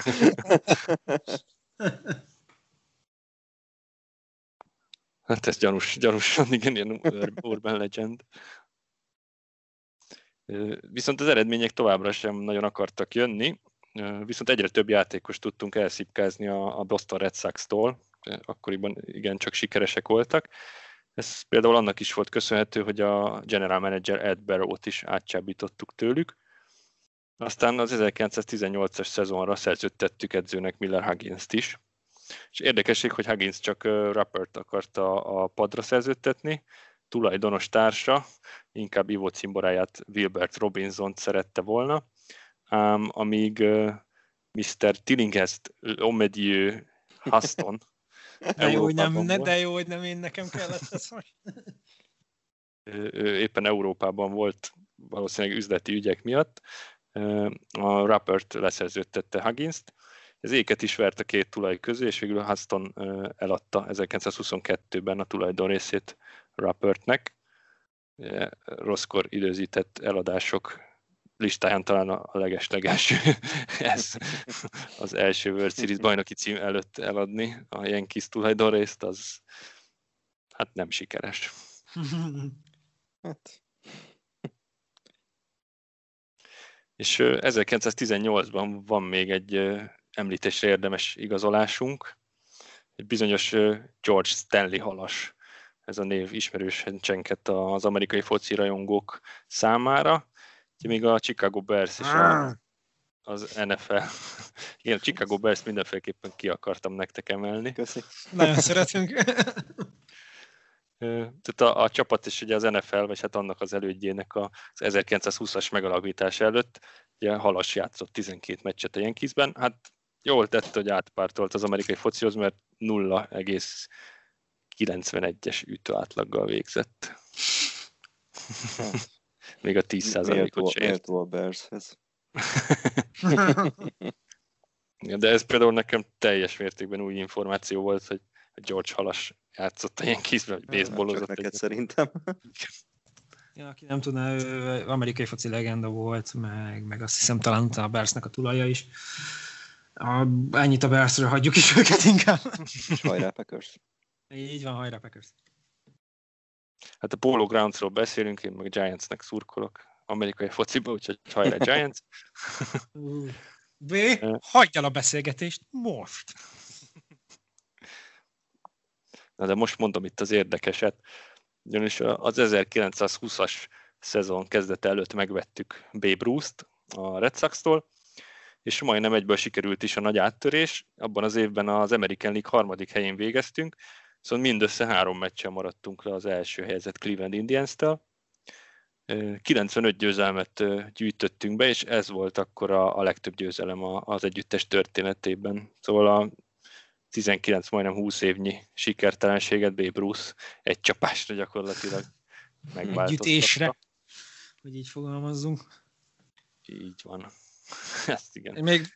Még annyit hozzátennék, bocs, csak George halasztusra gyorsra kerestem, hogy nem mondjak hülyeséget, a head coach volt, nem tulaj, és tényleg ennyit a Bearsről.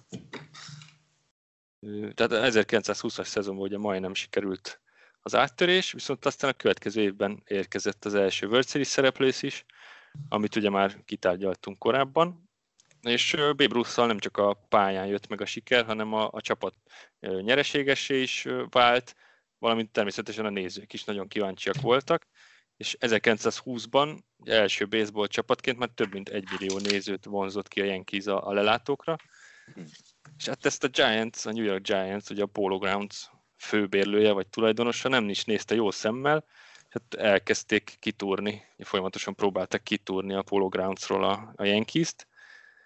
Hát John McGraw pedig határozottan ki is akart dobni a Yankees-t, mivel azok ezerkilencszázhúszban, majd huszonegyben is több néző csalogattak a Polo Grounds-ra, mint a hazai Giants. Hát ezt egy ilyen McGraw kaliberű forma, aki felsőbbrendűnek gondolta a National League-et, ezt ugye nem nézte jó szemmel. És aztán Végül ráadásul... és a haverok. Akkoriban még. Igen. És ráadásul ezerkilencszáztizenkilencben New York államban eltörölték a már említett kék szabályt, ugye vasárnap is lehetett meccset rendezni, a Giants pedig értelemszerűen magának akarta a legtöbb vasárnapi meccset a saját stadionjában, csak ugye aztán a következő évben jött Babe Ruth, a nézők is kíváncsiak voltak a Yankeesre, és hát ugye ebből, ebből fakadt a az ellentét, hogy sokszor a Yankees játszott a Polo Groundson vasárnap, a Giants meg valahol idegenbe. És hát ezt, ezt nem nézte jó szemmel a, a Giants vezetősége. És egyébként találtam egy ilyen infót, hogy a kék szabály eltörlés az, azzal lehet összefüggésben, hogy azt tudták, hogy ezerkilencszázhúszban be fogják vezetni a szesztilalmat, és így valami szórakozást akartak nyújtani a, a hétköznapi embereknek a hétvégére. Hm. Mm, és ö, egyébként ez jól is sült el, mert a vasárnapi meccsrejárás lehetősége hát úgy nagyjából megduplázta mind a Giants, mind a Yankees éves nézőszámait is. Tehát ez természetesen extra bevételhez juttatta a csapatokat. Hát ugye itt, itt már azért a tulajdonosoknak a szeme előtt egy, egy komolyabb üzleti terv lehetősége is felmerült. Ugye egyre több néző, egyre nagyobb bevétel, mindenki a nagyobb szeletet akart a tortából. Ráadásul az első világháború után vissza is állt a rendes százötvennégy meccses alapszakasz, de például Massachusetts államban vagy Pennsylvániában még élt a kék szabály, így okoskodni kellett a, a naptár kitalálóinak is. Ugye a vasárnapi meccseket azok a csapatok, ahol még nem lehetett játszani, azok hol játsszák le. És a Massachusettshez vagy Pennsylvániához közel van a, a Polo Grounds is, meg az Ebbets Field is, ugye a Dodgers pályája, hát ugye viszonylag közel, és végül a kiírás készítők ebben az évben a, a, például a Giants összes Dodgers elleni vasárnapi meccsét az Ebbets Fieldre írták ki, hát ugye ez, ez aztán egy óriási, óriási érvágás a Giantsnek. Rengeteg nézőtől és extra bevételtől estek el, és hát nem is hagyhatták annyiban a dolgot, és ö, ugye egyre jobban felerősödött az az érzés, hogy csak maguknak akarják a saját stadionjukat. Ö, ugye a Yankees által fizetett bérleti díj, az új lehetőségeknek köszönhetően már nem is volt olyan nagy summa, hogy megérje eltűrni a Yankeest a stadionban. Ugye, találtam olyan információt, hogy a Yankees egy évre hatvanezer dollárt fizetett a Giantsnek, míg így a kalkulációk szerint egy extra hat hét vasárnapi meccsel körülbelül százezer dollárt kasszélhatott volna egy évben a Giants. Úgyhogy hát így, így ebből a szempontból megértem, hogy ők miért voltak idegesek. De aztán egyébként sikerült meggyőzni, meggyőzni meg Gróékat, meg hát volt egy érvényes bérleti szerződés is, hogy még egy kicsit legyenek türelmesek. ezerkilencszázhuszonegyben százezer dollárra emelhették a bérleti díjat, és elkezdődött a Yankee Stadium tervezése, illetve megvásárolták a, azt a földtulajdont, amire építették a, a régi Yankee Stadiumot, ugye a Bronxban. Tehát végül ezerkilencszázhuszonháromban költözött oda a Yankees, úgyhogy még két évet valahogy kibírtak a Giants. És a következő részben ugye a Yankee Stadiumról majd bővebben beszélünk, de egy kis történelmi áttekintés így a Yankees sikertelenebb kezdeti évtizedeiből. Hm. És a, a Polo Groundsról még egyébként érdemes beszélni, mert nagyon-nagyon különleges ö, stadion, meg így hát New York szinten, de talán világszinten is az egyik leglegendásabb egykori stadion. Ez, ez a Polo Grounds, amikor a Yankees játszott ott, ez már a negyedik Polo Grounds volt. Az elsőt azt ezernyolcszázhetvenhatban építették fel, hát nagyon meglepő módon lovas pólónak szánták ezt, és ha jól tudom, ez még a Central Parkban volt, nem a, nem a százötvenötödik százötvennyolcadik utca környékén.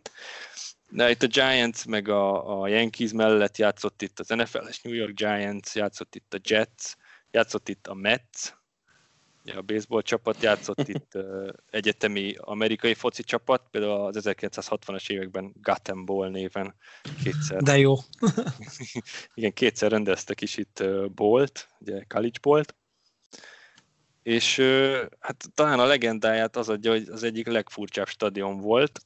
A beceneve az volt, hogy fürdőkád. Erre emlékeztette a nézőket. Nekem inkább szappantartó jut eszembe. Szappantartó, és igen, igen. Ugye az előbb említettem, hogy a százötvenötödik nyolcadik utca környékén helyezkedett el, egy pár utcával lejjebb, mint a, a Hilltop Park, meg a Manhattannek a másik részén, a Bronxhoz közeli részén, és hát szűkös volt el, úgyhogy igen érdekes volt a, a stadion kialakítása. Két oldalt, a, a left field póznánál, meg a right field póznánál meglepően rövid volt, meglepően közel volt a fal, bal oldalra nyolcvanöt méter volt, a kerítés távolság jobb oldalra hetvennyolc méter, ez, ez, ez ilyen Little League Parknak számítanom manapság.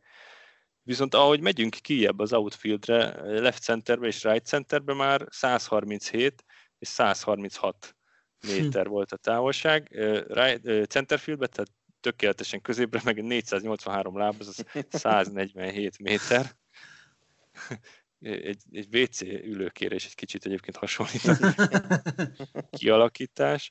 Egyébként talán egy egész műsort is lehetne szentelni a Polo Groundsnak, de most csak egy-két érdekességet hoztunk. De ezek az érdekességek egyébként előrevetítik azt, amit majd, majd szerintem a lezáró részben fogunk inkább kivesézni, hogy egyes baseball stadionok a kialakítás miatt egyedi szabályokkal, a saját szabályokkal rendelkeznek, például az említett Green Monster is Bostonban.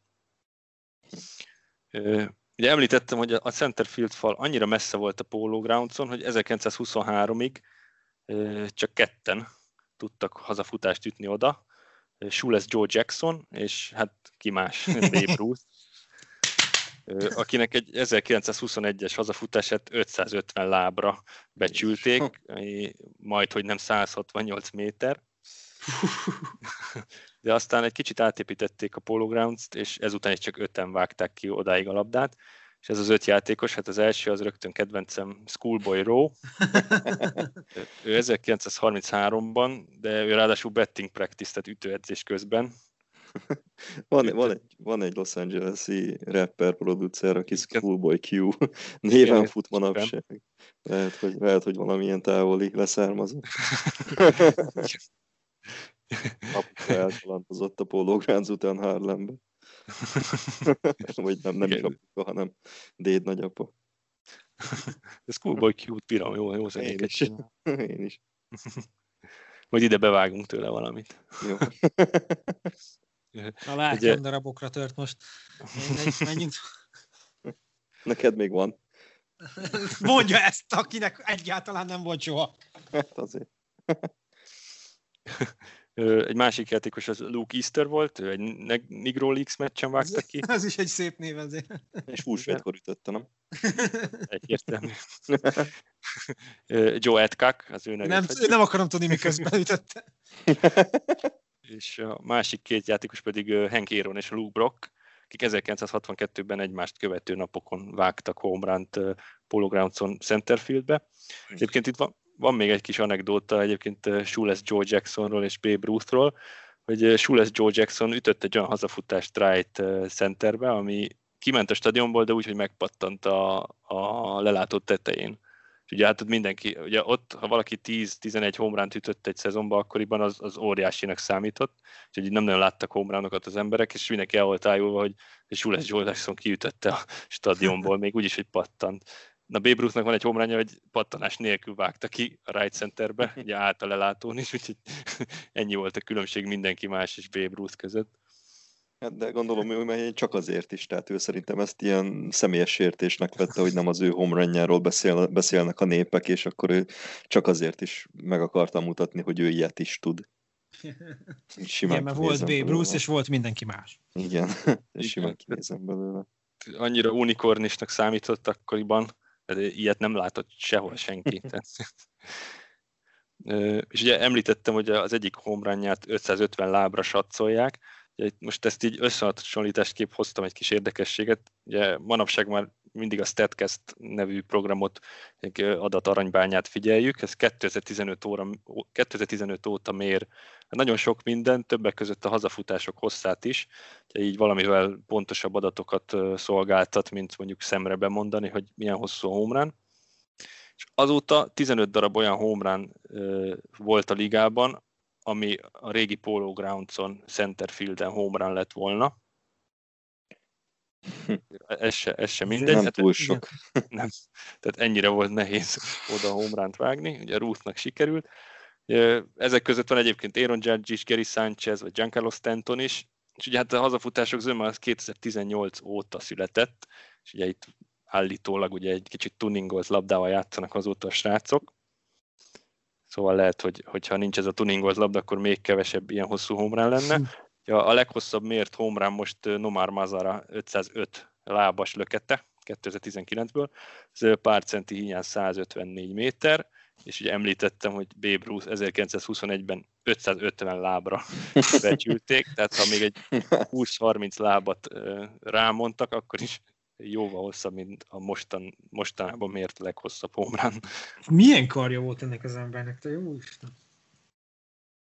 És hát valószínűleg az ütők sem ezek a nagyon könnyű, meg mindenféle fantasztikus anyagból összeállított ütők voltak, úgyhogy... Hm. Abban még volt craft. De egyébként Babe Ruth amúgy is remekül használta ki a Polo Grounds adottságait.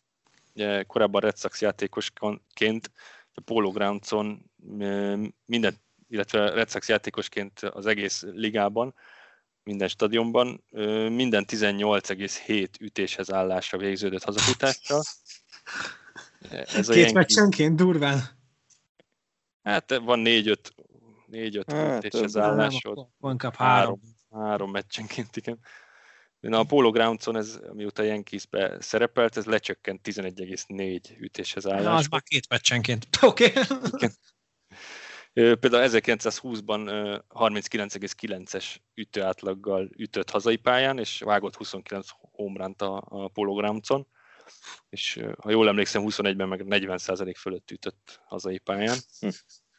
De, de például a New York Giantsnél is volt hasonló játékos, Mel Ott, ő is élvezte a hazai pálya előnyét, ő karrierje során háromszázhuszonhárom hazafutást vágott a Polo Groundson, idegenben, hát idézőjelben csak száznyolcvannyolcat, és állítólag őt, őt sokat is szivatták, hogy ő, ne, ő, ő egy ilyen kis termetű játékos volt, hogy ő nem is lenne ilyen home run vágó, hogyha nem a Polo Groundson játszana, de hát csak Derek Jetert tudnám idézni, ha ki is kell tudni ütni. Másnak nem sikerült ennyi, szóval. Tehát tényleg, hát Babe Ruthnak majd szentelünk egy adást, de, de tényleg ebből látszik, hogy mennyire egyedi játékos volt ő. Igen, hát ő teljesen más világ volt az egész ligához képest, és de az a durva, hogy a mai napig. Tehát igen. Azóta se nagyon volt olyan, aki... Hát ennyire kiemelkedő nincs. Hát ő, ő, ő volt olyan szezon, hogy több home runt ütött, mint más csapatok. Igen, tehát, igen, igen, igen. Teljesen embertelen volt, amit ő csinált. Nem írtam föl, de azt hiszem, hogy ilyen ezerkilencszáztízes években még a tizenegy home run volt a, a szezon rekord, aztán Ruthnak, és nem is tudom kinek volt húsz valahány, és aztán volt az ötvennégy home runos szezonja. Úgyhogy tényleg ilyen tíz home run, az már nagyon jónak számított akkoriban. Meg hát ki tudja, hogy abból mennyi volt Inside the Parker, lehet, hogy ott még az, az is ugye gyakoribb volt, mint mostanság talán. Hát igen, valószínűleg. Meg hát a védekezés se úgy ment még, mint ja, most. Ja. No, de ugye említettem, hogy, hogy egyedi szabályai voltak a Polo Groundsnak, a kedvencem erről a stadionról. A Center Fieldnél volt a klubház, ugye említettem, hogy majdnem száz hetven méterre, és az volt a szabály, hogyha a klubház nyitott ablakán üti be valaki a labdát, akkor az duplának számít, és nem hazafutásnak. Erre indokot nem találtam, hogy miért. Ha már elütöd oda, akkor miért dupla? De állítólag soha senki nem ütötte be a klubház ablakán a labdát, úgyhogy a gyakorlatban ezt a szabályt nem lehetett látni. De, de ez nekem nagy kedvencem. Tehát egyszer valaki kivágná oda a labdát, és bemegy az ablakon, hát bocs, dupla. Én, én tudod, min, min lepődök meg, hogy Rusz meg a csapattársai nem versengeztek ezen, versengeztek ezen, hogy ki, ki üti be oda. Na, lehet, hogy ütőedzéseken ment egyébként, nem? Szóval én simán kinézem belőlük, hogy tartottak egy ilyen kis házi versenyt, hogy na, ki tudja betörni az ablakot. Igen. És hát a Polo Grounds még egy-két, egy-két érdekesség, ugye egy-két legendás jelenet. Ugye a, ennek a pályának a center fieldjén esett meg Willie Mays legendás elkapása, amit ugye csak The Catch néven emlegetnek, ugye ezerkilencszázötvennégyes World Series-ben.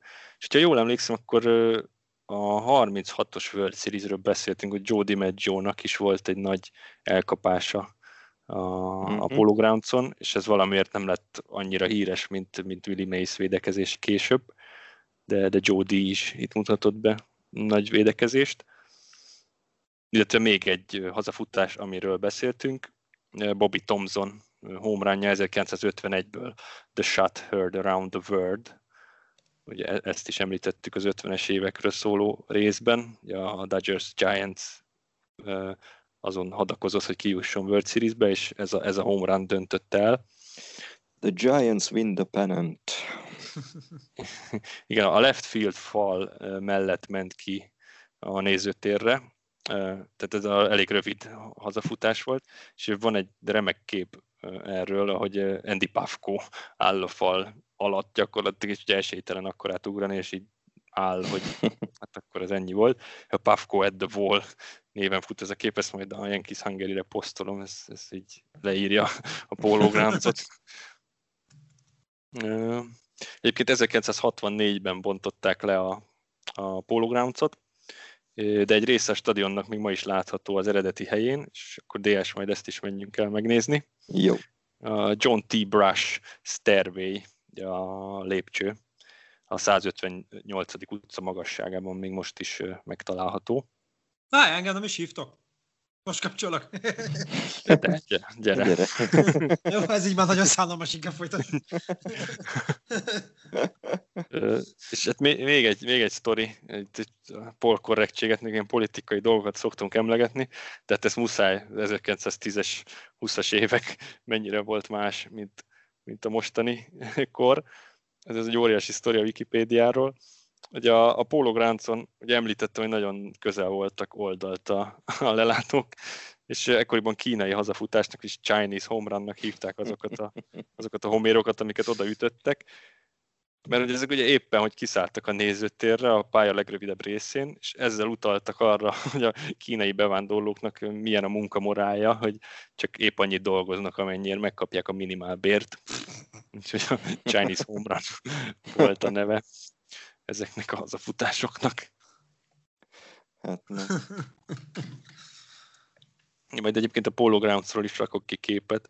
Még találtam egy nagyon jót, hogy a, a Polo Grounds a folyó egyik oldalán, meg hát gyakorlatilag karnyújtásnyira a felépült ilyen kis stadium.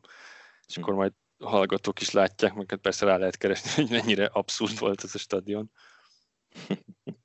Ugye a Yankeesnek azt hiszem háromszáztizennégy lába a short right. háromszáztizennégy, igen. Igen, na itt, itt kétszázötvennyolc volt. Igen, és ugye mi is kapjuk az ívet folyamatosan azért, hogy milyen mocskosul rövid ugye az a right field porch. Hát és egyébként lehetett volna itt.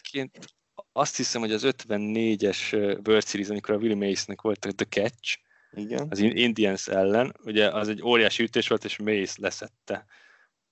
És a Giants végül úgy nyert, hogy a right fieldre ütöttek egy walk-off home runt, ami egy ilyen, hát egy ilyen popfly volt bárhol máshol, és itt, itt home run lett.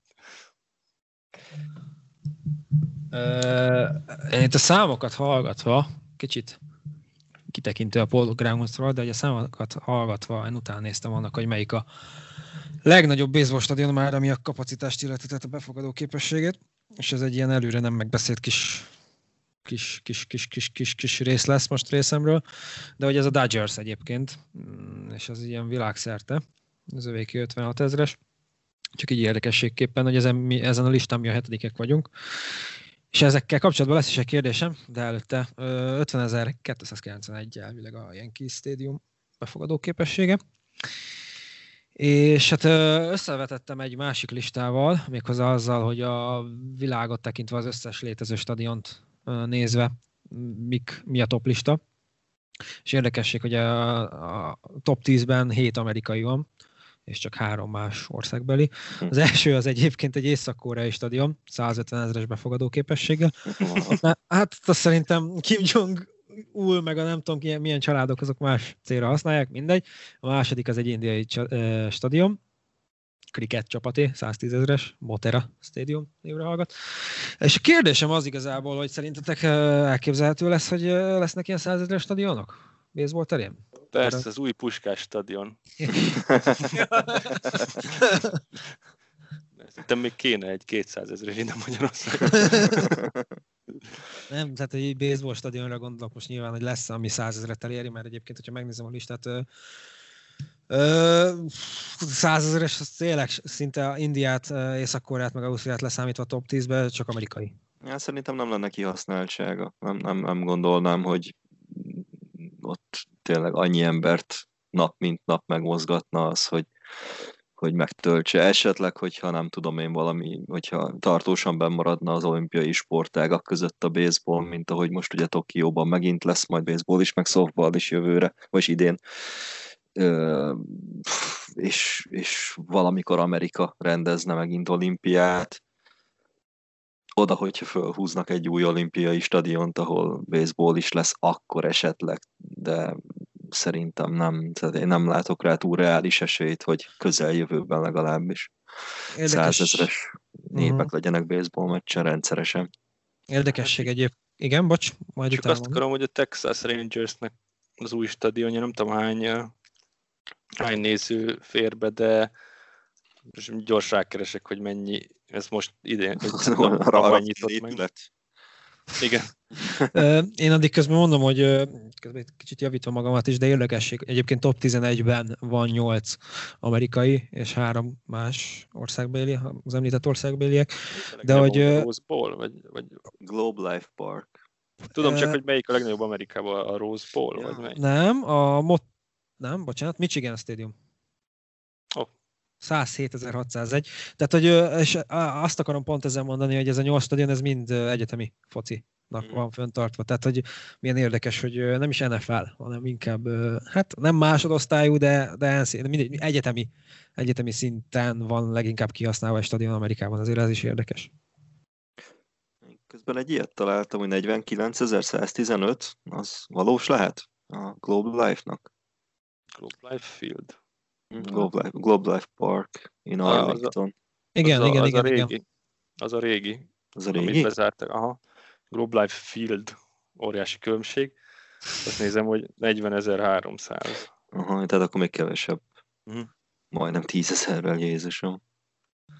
Tehát egyébként tehát szerintem csak hétvégén telne meg, mert tudod, hétköznap azt láttuk mi is, hogy azért mondjuk a harmadik, negyedik inningig ilyen félházban. Igen, igen, és mondjuk ezek a, a, ezeknek a csapatoknak a stadionjai, ezek mind hétvégén játszanak. Tehát ezek a csapatok mindig hétvégén játszanak ezekben hmm. a stadionokban azért. Igen, hát egy amerikai foci stadiont azt főleg egyetemi szinten azért sokkal könnyebb megtölteni. Mert ott ugye kevesebb meccs is van, az olyan kuriózumabbnak is számít, hogy hát egyszer játszol mondjuk. Tényleg azért baseballnak nagyon-nagyon nem lenne kihasználtsága, ugyanakkor a fenntartási költség viszont a több meccs miatt valószínűleg magasabb.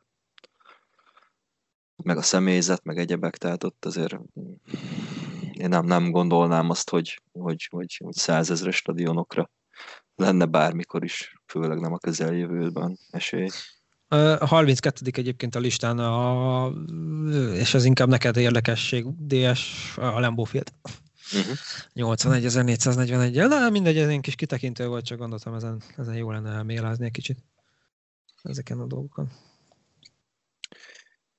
Jó, hát úgyis még majd, majd, majd, majd pár adás múlva, hogyha eljutunk oda, akkor, akkor még valószínűleg ez is szóba fog kerülni, vagy legalábbis valamihez hasonló a különböző stadionoknak a egyéni dolgai, vagy egyedi dolgaival kapcsolatban. Uh, Júj, a, a nevét a North-Korea, Észak-Koreai stadionnak, azt még hagy mondjam, mert nagyon jellegzetesség lesz. Nagyon-nagyon jellegzetes lesz. Rugrando First of May Stadium. Na, hát éljen, éljen május egy. Pyongyangban egyébként. Fel, fel, feltirabjai a földnek. Kim Jong szórakozik rajtad. Kim Jong-un. Igen. Reméljük, nem hallgatja a podcastünket egyébként. Hát majd figyelj, a, a, amilyen, tehát ugye már a műsor elején is említett, említett amilyen kihatással van a műsorunk mindenre. Lehet, hogy, lehet, hogy megtámadják Dél-Koreát, az lesz a következő. Annyira keménynek érzik majd magukat. Elküldhetem a linket, a gondolat, biztos nem ennyi. Tehát első körben ennyit gondoltunk így a, a stadionokról, illetve ilyen kézzel kapcsolatos, kapcsolatos stadion történelemről. Reméljük, hogy tetszik nektek ez a téma választás, amit még egyszer tehát egy kommentben kaptunk, és annak köszönhetünk. Öm, folytatjuk következő héten a Yankee Stadiummal, az eredeti régi Yankee Stadiummal, annak minden egyes apró mozzanatával. Így van, és egészen a felépítéstől kezdve a kétezer-nyolcas utolsó mérkőzésig, amit ott rendeztek meg. Öm, készültünk azonban, vagyis hát nem is az, hogy készültünk, de kigondoltunk még így gyorsan a mostani adás előtt egy másik ilyen kis rövidebb heti témát is, ennek most gyorsan még akkor fussunk neki. Ugye a Yankees pont com-on mindig rendszeresen szokott lenni egy ilyen, ö, hát rajongói kérdezfelelek, ezt Brian Hoch, a Yankeesnek az egyik insider újságírója szokta mindig megválasz, megválaszolni a rajongói kérdéseket, és ebből most egy elég jó kis ö, érdekes kérdéscsokor ö, az, ami összejött ezen a héten, ö, egészen pontosan tegnap előtt, január nyolcadikán került ez ki. És ezeket egy picit vesézzük át, én gyorsan itt felsorolom, hogy mik voltak a kérdések, illetve hát egyenként számba vesszük őket, és hát, hogy mit válaszolt erre Hoch nagy vonalakban, és hát a ti véleményetekre is kíváncsi vagyok, illetve hát remélem, hogy a hallgatók is kíváncsiak ezekkel a dolgokkal kapcsolatban. Hát továbbra is, hogy a dé jé elemélyű minden fórumon elmondja, ilyen kiz, akárki is kerül mikrofon, vagy, vagy billentyűzet közelébe, hogy dé jé elemélyű az elsődleges prioritás a holt szezonban, bla bla bla, hisszük, hogyha látjuk. Én már csak ennyit tudok erre mondani. Közben ugye már itt is említett Greg Allen trade a Padres-szal az, ami megtörtént. És akkor lássuk a kérdéseket. Az első ugye azzal kapcsolatos volt, hogy a Yankees továbbra is elkötelezette Gleyber Torresszel, mint a mindennapos kezdő shortstopja a csapatnak. Erre az a hivatalos válasz érkezett, ugye, hogy hát továbbra is úgy terveznek, hogy, hogy Torres lesz a, a kezdő shortstop. Ugye volt ebből egy kisebb, hát érdekes történet tavaly, hogy Torres állítólag nem a legjobb formájában érkezett a táb, az edzőtáborra nyáron, amikor végre elkezdhettek edzőtáborozni a srácok, egy kicsit túlsúlyos volt, illetve hogy nem is mozgott olyan jól shortstopon, mint, mint előtte, és hogy a, hát a szezonnak majdnem a fele az arra ment el, hogy, hogy újra összeszedje magát védekezésben, és kilenc védelmi hibája volt ugye shortstopon, ami, ami az egész ligában azt hiszem a legtöbb volt ezen, ebben a pozícióban, és hát a, a dé er es-e, ugye a Defensive Run Save statisztikája, ami egy védelmi statisztika, az mínusz kilences volt, tehát hogy kilenc pontot kaptunk annak köszönhetően, hogy ő mit összebénázott, illetve milyen lassan reagált a saját pozícióján.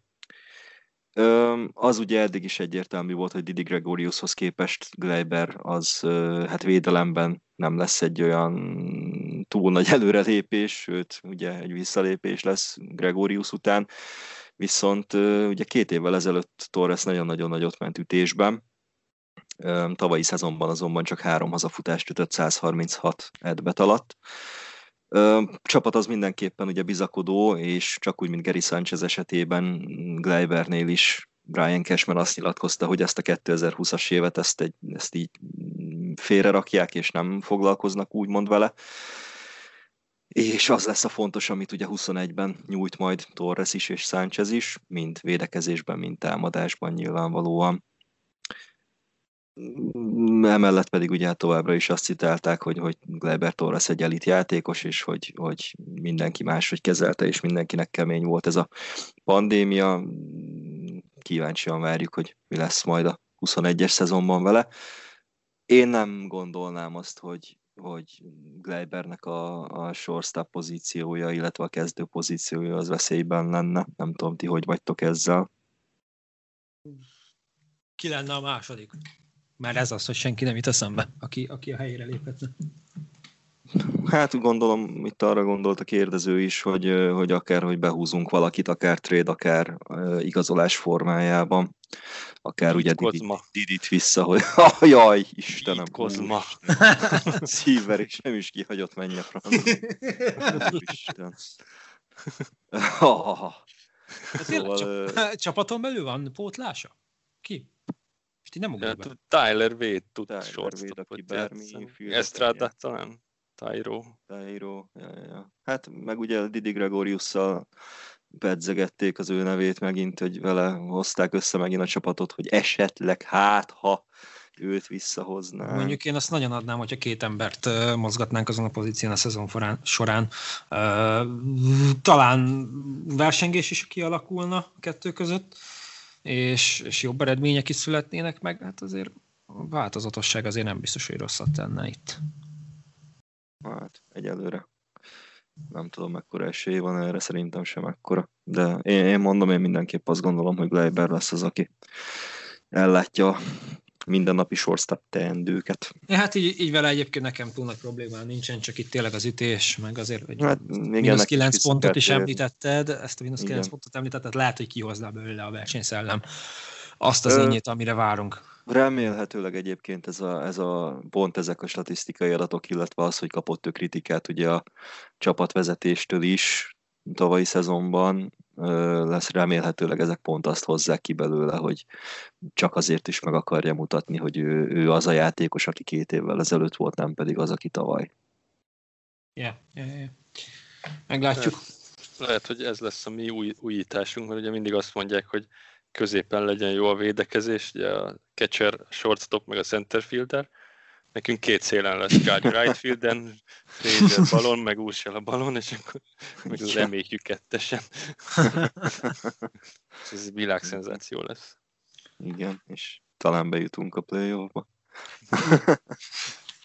Vagy direkt ugye a kollék majd úgy fognak dobálni, hogy az ütők csak szélre üssék a labdát, ugye mindenkiből pool hitert csinálunk. A következő kérdés az az, hogy ugye mit gondoltok arról, hogy a Yankees mennyire fogja ugye felfejleszteni, illetve megerősíteni a bullpent. Ugye hát ez nálunk is rendre visszatérő téma a rotáció mellett, ugye ez a bullpen kérdés. Hát itt a hivatalos válasz az az volt Brian Hochtól, hogy ugye a free agent piacon ott van Brad Hand, aki tavaly nagyon-nagyon jó alapszakaszt tudhatott maga mögött, ugye vezette az egész ligát mentések számában tizenhattal, illetve kettő nulla ötös i er éje volt, és huszonkét inning alatt huszonkilenc strikeoutot csinált meg, és hát tíz milliós szerződés lenne neki körülbelül kilátásban, és ezt, hogy a Indians ezt nem vállalta be. És ugye waiveren sem kelt el utána, ugye, É, ennek ellenére hát biztos, hogy lesz helye majd valahol, mert tényleg az egyik legjobb cseredobó volt, aztán mondjuk mi jó megcsapkodtuk őt szerencsére. És hát ugye itt ilyen nevek merültek még föl, ugye szintén a szabad ügynök piacon, mint Archie Bradley, Liam Hendricks, vagy pedig Kirby Yates, és itt külön megemlíti, hogy ugye a Yankees bullpenjében, akiknek jelenleg helyzetben biztos helye van, az Zach Britton, Luis Sessa, Aroldis Chapman, Chad Green és Adam Ottavino. Sessa a kedvenced, nem?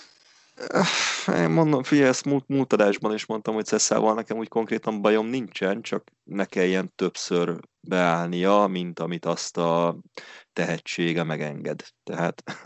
Finoman fogalmaztad, oké? Okay? Én bírom a Mexikóit, csak nem szeretném őt minden második meccsen látni, mondjuk. uh, figyelj, Handet szívesen látnám, Hendrixet szívesen látnám. Kit mondtál még? Körbiét. Körbiét. Körbi a parancsnok. Én, én ezzel úgy vagyok, hogy, hogy, hogy valakit mindenképpen hozzuk bullpenbe, de előbb a kezdő, kezdő dobóinkat tegyük rendbe, ne a bullpent. Igen, meg hát ugye itt az is kérdés, hogy akik jelenleg mondjuk ilyen kezdő per bullpen arcok, Nestor Cortez junior, az, az, azok közül kik azok, akik mondjuk tényleg bevethetőek lesznek a bullpenben. Én mondjuk azon meglepődnék, hogy itt leméhűn, hogy, hogy leméhűn megy a húzavona, hogy most akkor a húsz akárhány milliót kifizetjük-e neki, meg a, a, a fizetéseket ugye kétszáztíz millió alatt akarjuk tartani, és akkor... Hmm. Egy, egy csomó összeget elnyomnánk, mondjuk Hendrixre, aki talán a legjobb closer volt tavaly Hand mellett. Hmm. Én is szeretném, ha jönnének, csak így, így jelenleg nem arra fele mutat a, a vezetőség tevékenység, hogy a bullpenre fogunk milliókat áldozni. Na igen. Meg pont ezt, ezt akarom mondani tudja. Én is, hogy Lemieux-t nagyon nyomatja a vezetőség, ahogy, hogy, hogy ő a prioritás, meg, meg mindenek felett, de egyrészt a, a, a sajtóból rohadtul nem ezt látjuk, hogy ez tényleg ez lenne. Másrészt, hogyha így van, és bebukjuk, akkor nagyon szégyelje el magát mindenki, és onnantól fogva ne adjanak ki sajtónyilatkozatot, onnantól fogva ne ígérjenek játékosokat sem, meg onnantól, hogy egyáltalán csönd legyen. Szerintem. Hát igen, tehát Meredith Marakovicsnak jó segge van, de ez nem jelenti azt, hogy a többieknek a szájából segget kéne csinálni. Aki, aki mikrofont ragad a csapatházatáján. Én egy kicsit úgy vagyok vele, hogy hogy ott van Chapman, Britton, meg Ottavinók is fizetünk egy rakás pénzt, hogy így a, a bullpen vége az így egy, egy csomó pénz bele van. Így, legyen. Igen, és rengeteg pénzt investáltak már bele. Szóval, oké, okay, hozzuk Hendrixet, szóval én repesve várom, csak tehát még több pénzt azért, hogy a bullpen vége jó legyen, és mondjuk egy Hendrixet hetedik inningbe használunk, azért meg kár kifizetni, nem hát, tudom, tíz millió dollárt.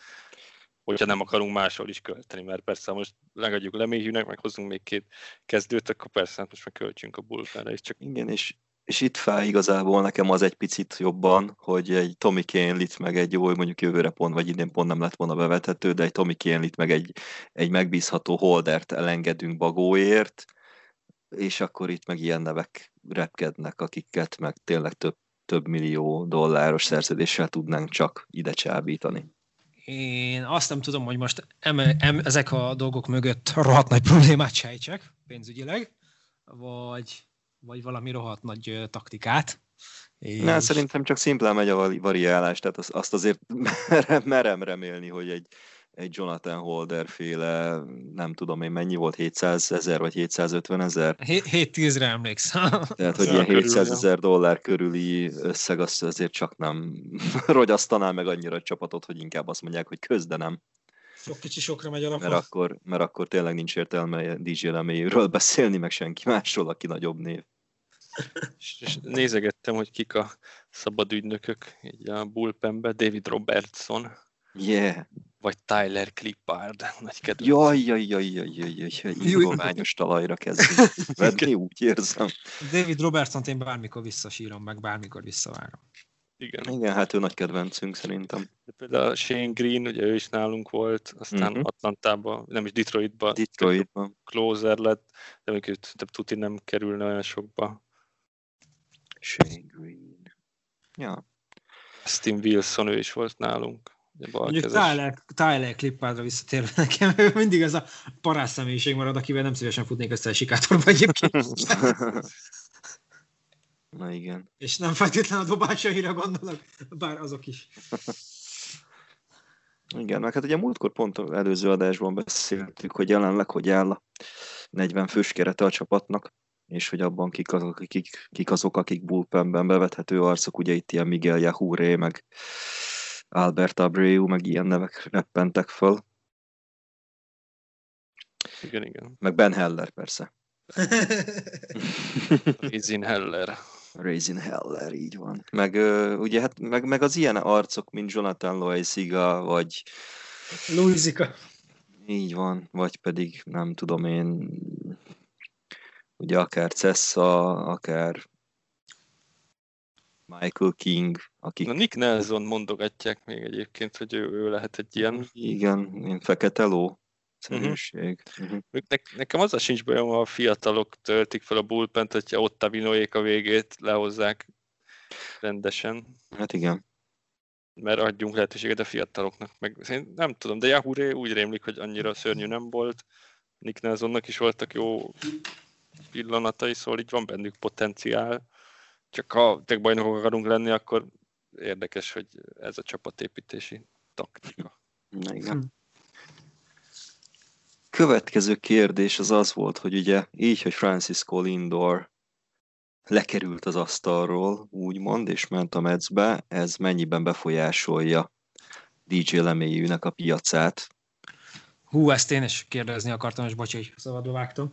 Hogy szerintetek ez mennyire lehet az a bizonyos dominó effektus, amit már múlt héten említettünk, ami beindíthatja, opa, közben levelek egy bögrét, szóval ami, ami beindíthatja az egész ef á piacot. Tehát ugye múlt héten ezt említettétek, hogy valaki, valaki írt erről, hogy csak egy löket kell ehhez. Simán. És ez mennyire, lehet az, mennyire lehet ez a Lindor, meg ez, Lindor, meg ez a Carrasco uh, mozzanat, ez, ez a mozzanat? Hát ugye pont a, a San Diego Padres az megdobta egy hatalmas nagy szerződéssel, hogyha jól tudom, Tatis juniort, valami, nem tudom, tizenegy év, ha háromszázhúsz millió, vagy mit adtak neki? Tehát ők, ők, ők lekötötték ugye az egyik legnagyobb sztárjukat, és fiatal tehetségüket. Simán benne van egyébként, meg most már ugye, ahogy telik az év, azért egyre inkább szerintem időszerű az, hogy beinduljon. Beinduljanak a nagyobb neveknek a, a, az elkelései, aztán majd meglátjuk, hogy pontosan mi, de, de simán van rá esély. És ugye itt is ugye Hoha azt írja, hogy, hogy az, hogy Lindor ment Queensbe, az hát egyrészt ugye nyilván meg szünteti azokat a találgatásokat, hogy esetleg a Yankees leigazolná, mert nem. Illetve hát dé jének az egyik nagy, akivel hírbe hozták őt, egyik nagy kérője is így kiszállt a versenyből, mert a Mets így nem fogja akkor nyilván odavinni őt. Hát dé jé LeMahieu iránt a Yankees mellett ugye a Dodgers és a Blue Jays az, akit, akit szóba hoztak, és ugye itt az ötödik évben megy a szenvedés a szerződésében, az új szerződésében.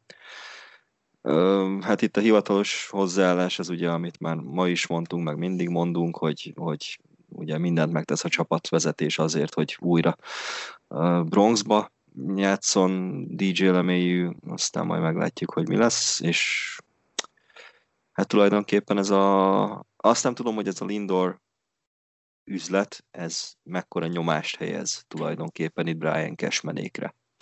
Azzal kapcsolatban, hogy ugye tényleg most már legyenek látható nyomai annak, hogy, hogy dé jé LeMahieuvel mennek a tárgyalások.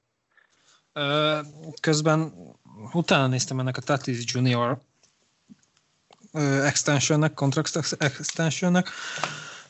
Hát tíz év és háromszáz milliót emlegetnek, de olyan is van, hogy tizenegy év és háromszázhúsz millió. Uh-huh. Tehát egy, egy ilyen, és ez ilyen rekordnak tűnő egyébként.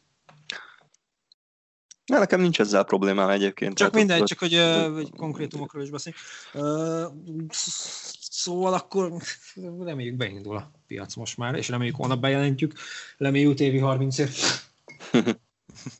Arra vagyok kíváncsi, mert Lindornak már csak egy év van hátra a szerződéséből, hogy most tárgyal le a Metszel egy szerződés hosszabbítást, és akkor esetleg a Metsz egy kicsit így beljebb csukja a pénztárcát, hogy Lindorra kell a pénz, vagy akkor azt mondják, hogy all in, és akkor mondjuk Springert oda viszik a Jace elől, és akkor a Jace-nek is lépnie kell, vagy uh-huh. sok-sok felé beindíthatja a piacot, de lehet, hogy ez az első dominó. Azóta Schwarber is leigazolt a Nationals-be, úgyhogy... Yeah. Mondom, én, én Chris Bryant-et várom Bronxba. Meg az is kérdés, hogy, hogy ugye jó, már nem George Steinbrenner a, a, a tulajdonos, de hogy azért mégis a Mets lépett egyet, az, az a Yankeesnek mindig rossz, rossz hír. Egy más, téma, más téma, George Steinbrennert nem néznétek meg a Twitter világában? De, de már valószínűleg tiltották volna. Igen, ő is. Nem ő lenne az első elnök. Igen, szóval, mert, igen mert, ez amit mert, mondasz. Igen, mondd csak. Lindor pont egy olyan forma, akit imádni fognak New Yorkban, mert egy ilyen teleszája vigyorgó, egy ilyen laza srác. Addig fog vigyorogni, amíg be nem indul a Mets szezonja. Igen. Meg hát a Dodgers is érdeklődött iránta, mert ott meg Corey Seager, ugye az ő shortstopjuk lesz szabad ügynök jövőre, szóval sokan léptek volna Lindorért. Szerintem igazad lehet, Mike, ez így, ez így lehet, hogy ez az első dominó. Hát kíváncsian várjuk a fejleményeket majd. Következő kérdés az az, hogy hát mekkora esélyt lát, láttok arra, hogy a Yankees leigazolja Corey Klubert. Ugye ő is már szóba került itt az adásban is, illetve hát a rotációval kapcsolatban, amikor ugye Bauer szóba került, akkor általában Kluber is. És ugye itt azt emeli ki Brian Hoch, hogy neki egy nagyon hosszú kapcsolata van ugye Eric Cressy-vel, aki hát ez, ez számomra egy új fogalom egyébként, de a Yankeesben jelenleg ő a performance coach. Jelentsen ez bármit is. Teljesítményedző vagy? Hát valami ilyesmi, de... Teljesítményes felelős edző vagy? Ezt hogy kell képzelni? Life coachhoz hasonló ilyen fantom dolognak tűnik, de hát úgy látszik, hogy erre is van már kereslet. Kicsit ilyenkor mindig úgy érzem, hogy pályát tévesztettem. És ugye Klubernek lesz majd egyébként január tizenharmadikán Floridában éppen Eric Cressy-nek egy ilyen ö, ottani ö, épületében, egy ilyen baseball-al kapcsolatos ö, kis épületében lesz majd ö, egy ilyen live sessionje, ahol ugye bemutatja, hogy jelenleg hol tart, és ott a, azok, azoknak a csapatoknak, akik érdeklődik, érdeklődnek iránta, azoknak a képviselői azok ott megjelennek majd, és akkor egy ilyen bemutató lesz tulajdonképpen majd Kluber jelenlegi helyzetéről. Hát ott ki fog derülni egyébként sok minden valószínűleg Kluberrel kapcsolatban. Egyrészt az, hogy melyik csapatok azok, akik ugye érdeklődnek komolyabban iránta egy picit is, illetve az, hogy tényleg ő jelenleg hol tart, ugye, mivel ő sérülésből próbál visszatérni. Hát Nem tudom, mindenképpen elférne, én azt gondolom, tehát egy egészséges Corey Kluber az, az, az beférne, a, főleg a jelenlegi rotációnkba. Én azt nézem egyébként közben, hogy mondjuk harmincöt éves már, ami nem feltétlen probléma egy dobónál, de ugye neki visszanézve a szezonjait tizenkilencben sérült meg, de a tizennyolcas szezonja is már olyan, olyan jó, már az is, még az is jó volt, tehát az is ilyen kettő egész nyolcvankilences i er éjjel fejeződött be, tehát azt gondolom, hogy ez nagyon jó. Persze. És a tizenhetes volt az, amikor a Zenitjén volt, meg kettő egész huszonöttel végzett akkor, és tizennyolc győzelemmel. De szóval, hogy ez nem volt még olyan régen, és ebből a sérülésből rendesen fel tudott épülni, annak ellenére, hogy még tavaly is csak egy, egy darab inninget dobott. Hát meg mindenképpen, ebben a rotációban most mindenképpen elférne, azt gondolom, de, de meglátjuk.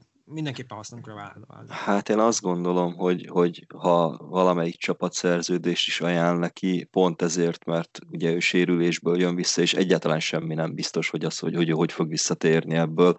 Itt valószínűleg egy olyan sok kis kapuval, illetve sok kis kiegészítéssel megtűzdelt szerződést fog ő kapni, hogy nem tudom én, lesz egy alapösszeg, amit kap, és akkor, hogyha ledob X inninget a szezonban, akkor az megnövekszik a pénz, hogyha elér X strikeoutot, akkor megint csak növekszik a, a fizetése, tehát szerintem, szerintem lehetséges, és, és valószínűleg egy, egy, egy vagy maximum két éves, de inkább egy éves szerződés az, amit, amit ő kapni fog szerintem. Bárki is adjon neki. Igen, nála azért sok fog múlni az edzőtáboron, meg hát az alapozáson. Meglátjuk tényleg, hogy én szívesen elnézném őt, nyilván a sérülés az ellenem szól, meg, meg, meg sajnos ellene is. De, de hát ez egy ilyen nagyon, ez egy ilyen nagyon nagy próbaév lesz neki, tehát hogyha itt akitől szerződést kap, ott az ő feladata az tulajdonképpen az lesz amellett, hogy segítse nyilván a csapatát, hogy, hogy bebizonyítsa azt, hogy ő még jó itt, nem tudom én, igen, négy-öt évre akár az em el bé-ben, de legalább három évre az em el bé-ben. Azt tudjuk, hogy tavaly miért csak egy inninget dobott? Hát ő utána sérült le egyből, nem? Az első tehát meccsen. Megint? Hiszem. Igen, igen, igen, rögtön az első meccsen. Tehát utána megint, ó, basszus.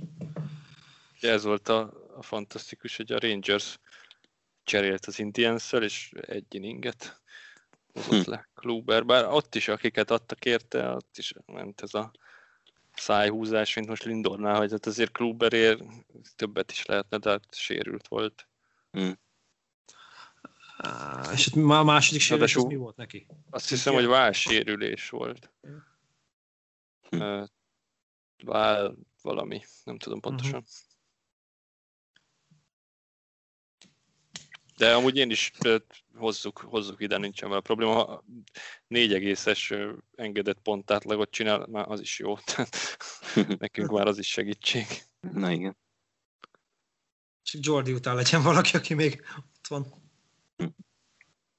Na, és persze... Bauer? Bocs, mondd, esik utána. Hát igen, még ez Bauer, Tanaka, Paxton, stb. Tehát még mindig. Én azt is aláírnám, a Tanakádnak Paxtont visszahozzuk, és ennyi. Hát akár, de főleg ugye, hát nem tudom, főleg Tanakában én nagyon bízom, hogy megdobjuk egy szerződéssel. Aztán meglátjuk, hogy mi lesz belőle. És akkor ezzel kapcsolatos egyébként a következő kérdés is, ami az utolsó előtti, hogy euh, mennyire látjátok azt, hogy a nyitónapi keretben, tehát hogy az Opening Day rosteren egyszerre szerepeljen Davey Garcia, Clark Schmidt és Michael King is. Hát a jelenlegi rotációval nagyon nagy. Ugye itt, itt pont ugye a hivatalos válasz az az volt, hogy ugye még nagyon nagy ugye, frissítés alatt van jelenleg a rotáció, és hogy ugye hát Gerrit Cole, Jordan Montgomery és Domingo Germán az, akik egyelőre biztosnak tűnnek. Üm, viszont ott van Masahiro Tanaka visszatérésére is a lehetőség. Itt Paxton külön nem említik, de azért én szeretném őt is megemlíteni, mert, mert tényleg ő is azért jó lenne, hogyha egy, egy nem tudom, bizonyítási lehetőséget kapna még egyszer, vagy hogyha ő úgy tekintene erre, mint bizonyítási lehetőség. Aztán ott van ugye Sassin, akit most ö, szerződtettünk, meg hát ugye Taijuan Walker, vagy Kluber, az előbb említett Kluber, Bauer, tehát vannak azért itt még lehetőségek bőven.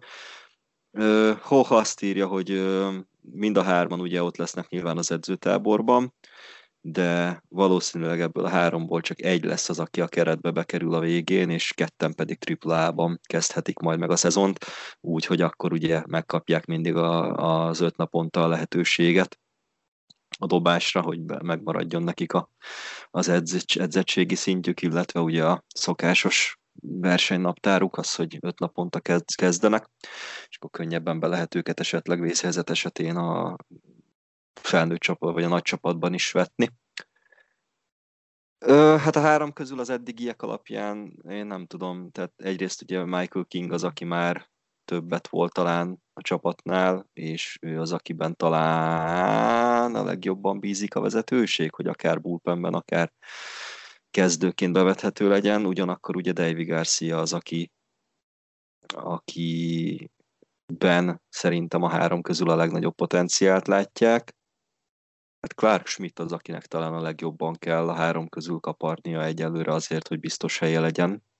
Tavaly neki volt ugye a legkevésbé meggyőző bemutatkozása, viszont hát ő is nagyon-nagyon magasan van rangsorolva a prospektek között, tehát én gondolom, hogy benne is dolgozik az, hogy igenis megmutassa azt, hogy neki helye van ebben a rotációban. Én is Daveyre szavaznék, hogy ő lesz ott a kezdő ötösben. Tehát a többiek is fognak lehetőséget kapni. Én úgy gondolom, mert mindig, mindig több dobó kell, úgyhogy készen kell állniuk nekik is. Hmm, Davey vagy King részemről is. Hát inkább Davey. Davey.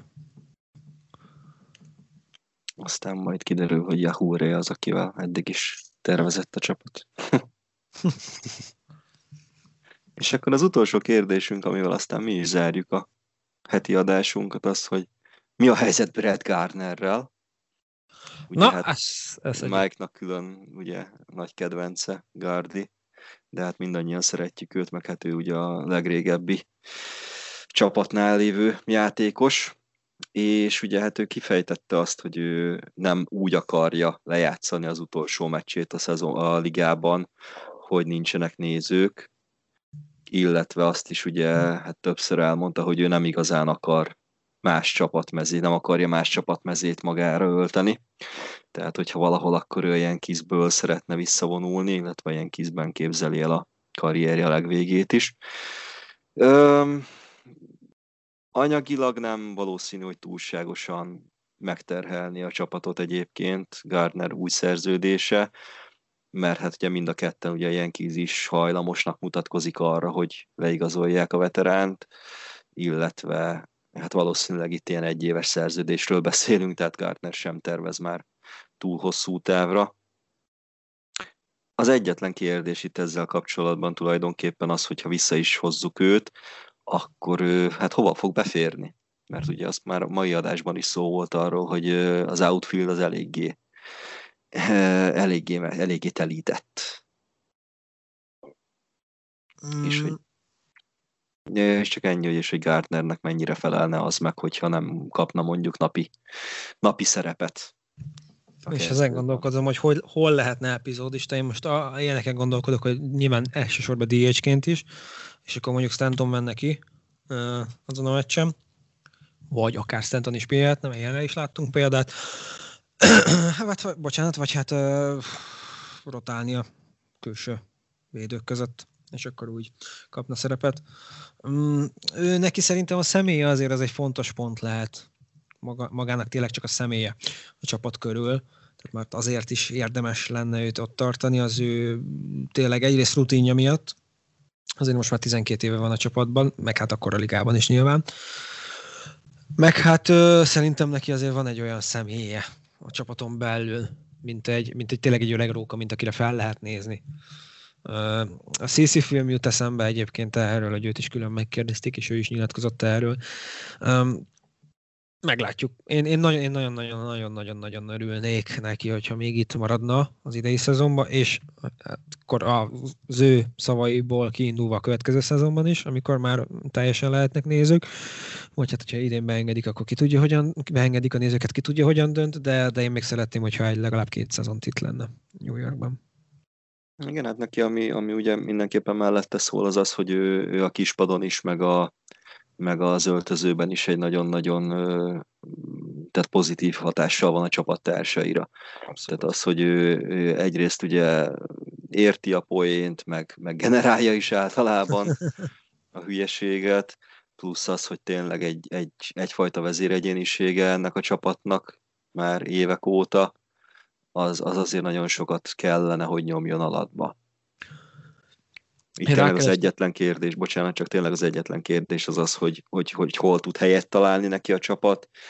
Nyilván ebbe a sérülések is közrejátszhatnak a szezon során, de hát a kezdésnél ugye nyilván nem ezzel kell még számolni, illetve hogy az a szerep, amit tudunk szánni neki, vagy tudnánk szánni neki, az számára megfelelő lehet-e. Itt felemlegetnék egy, egy mondatot, hogy ö, sose lehet elég bő, elég tág az outfield. Hát persze, azért mondom, csak, csak nem mehetsz úgy bele egy szezonba, érted, hogy, hogy, hogy azzal számolsz már kapásból, hogy... Közben egyébként a kétezer-tizenegyes és tízes szezonjait elém került, amikor negyvenkilenc meg negyvenhét lopott bázisa volt. Hát ezzel, ettől már nem kell félnünk annyira szerintem. Igen, igen, igen. Összesen igen, nincs annyink egy szezonban már az egész csapatnak. De egyébként én is szeretném, ha visszajönne, meg ebből a szempontból bele se gondoltam, hogy tényleg ő megérdemli, hogy nézők előtt búcsúzzon. De, De tényleg a jelenlegi helyzetben el tudnátok képzelni egy Brad Gardner nélküli New York Yankees-t? Hát azonban, hogy elképzelni persze, mert nyilván nagyon fájna, de... Én még nem, én erre még nem vagyok kész, én nagyon nem vagyok erre kész.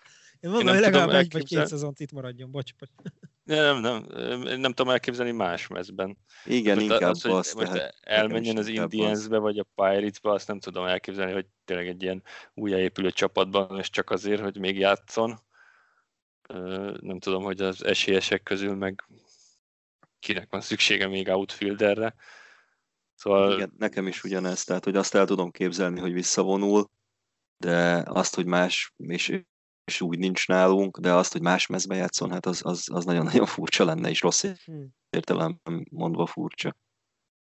Nekem azért talán egy ilyen, uh, hogyan mondjam, hát nehéz kérdés ez, mert uh, hát amikor én aktívan elke, aktívabban elkezdtem követni a csapatot, akkor ő már ott volt, sőt, akkor jött ide. Tehát, hogy így nekem nincs ilyen kis tényleg Gardner nélkül, és nyilván előbb-utóbb eljön ez a pont, meg ez a pillanat, de, de nem most jöjjön el, tényleg ne nézők nélkül, uh, és ne így, hogy, hogy hirtelen semmiből nem hosszabbítunk vele, és azt most úgy értem, hogy ő, hogy ő még szeretne játszani, de a csapat, a csapat meg nem engedi. Tehát ne így jöjjön el ez a pillanat. Legyen, a, legyen az meg, ami megvolt Cici-nél, ami megvolt uh, korábban uh, Kurodánál is, hogy, hogy adjunk neki egy-egy éves szerződéseket, nyilván itt már nem hatalmas nagy összegekről beszélünk, de játszon, amíg szeretne, hiszen azért tizenkét éve mégiscsak a csapatnál van, uh, em el bé karrierje mégiscsak a csapathoz köti, meg máshol nem volt. Uh, adjuk meg neki ezt a kellő tiszteletet, vagy hát ezt a, nem is tudom, kellő odaadást, hogy, hogy ő itt tölthesse le az idejét, amíg ő szeretné. Hát reméljük, hogy a csapat is így gondolja majd, és tényleg itt csak a, a feleknek a kompromisszumkészségén fog múlni az, hogy a csapat mit tol elé, és hogy ő ezt bevállalja-e. Így van. Aztán a későbbiekben majd arra kíváncsi leszek, hogy tud-e a, a, a vezetőségnek így valami csapat körül, körüli pozíciót adni. Ez is még egy érdekes kérdés lehet. Ö, egyébként azt én simán valószínűnek tartom, hogyha más nem, akkor ugye ilyen tavaszi edzőtábori instruktorként eleinte simán visszahívhatjuk uh-huh. őt, mert, mert, mert neki szerintem nagyon jó kapcsolata van egyébként a csapattal. És mint mondjuk, akkor mint mondjuk úgy, ahogy... Annó. Igen, igen, igen. Mondjuk Matsui, ő most már komolyabb ö, pozícióban is van, ugye, de, de eleinte, eleinte szerintem simán kinéz. Igen, igen, igen, igen. Meg hát nagyon sokan, ugye, hát rengetegen szoktak visszajönni ugye a, a spring trainingre, ilyen instruktor néven, és akkor ott elbohózkodnak, meg a fiatalokat segítik főleg. Mondjuk egyébként Gardnerből egy ilyen, egy ilyen mentori pozíciót, egy ilyen mentori embert, ezt simán kinéznék a fiatalok számára a jövőben. Igen, igen, igen, igen. Aztán majd meglátjuk, de hát kívánjuk neki a legjobbakat, és tényleg jó lenne, hogyha folytatná még nálunk a karrierjét. Hát bízunk benne, én reménykedek nagyon, hogy meglátjuk őt ilyen kis színekben a pályán. Én is. Szeretném végignézni az utolsó meccsét. Élőben. Már élőben is, de most igen, szeretném úgy végignézni, kicsit pontosítok, szeretném úgy végignézni az utolsó meccsét, hogy az már nem történt meg. Na igen. Ö, hát ennyivel készültünk nektek, ez szerintem egy eléggé combos adásra sikerült megint. Elég sok mindent érintettünk így a stadionokon kívül is.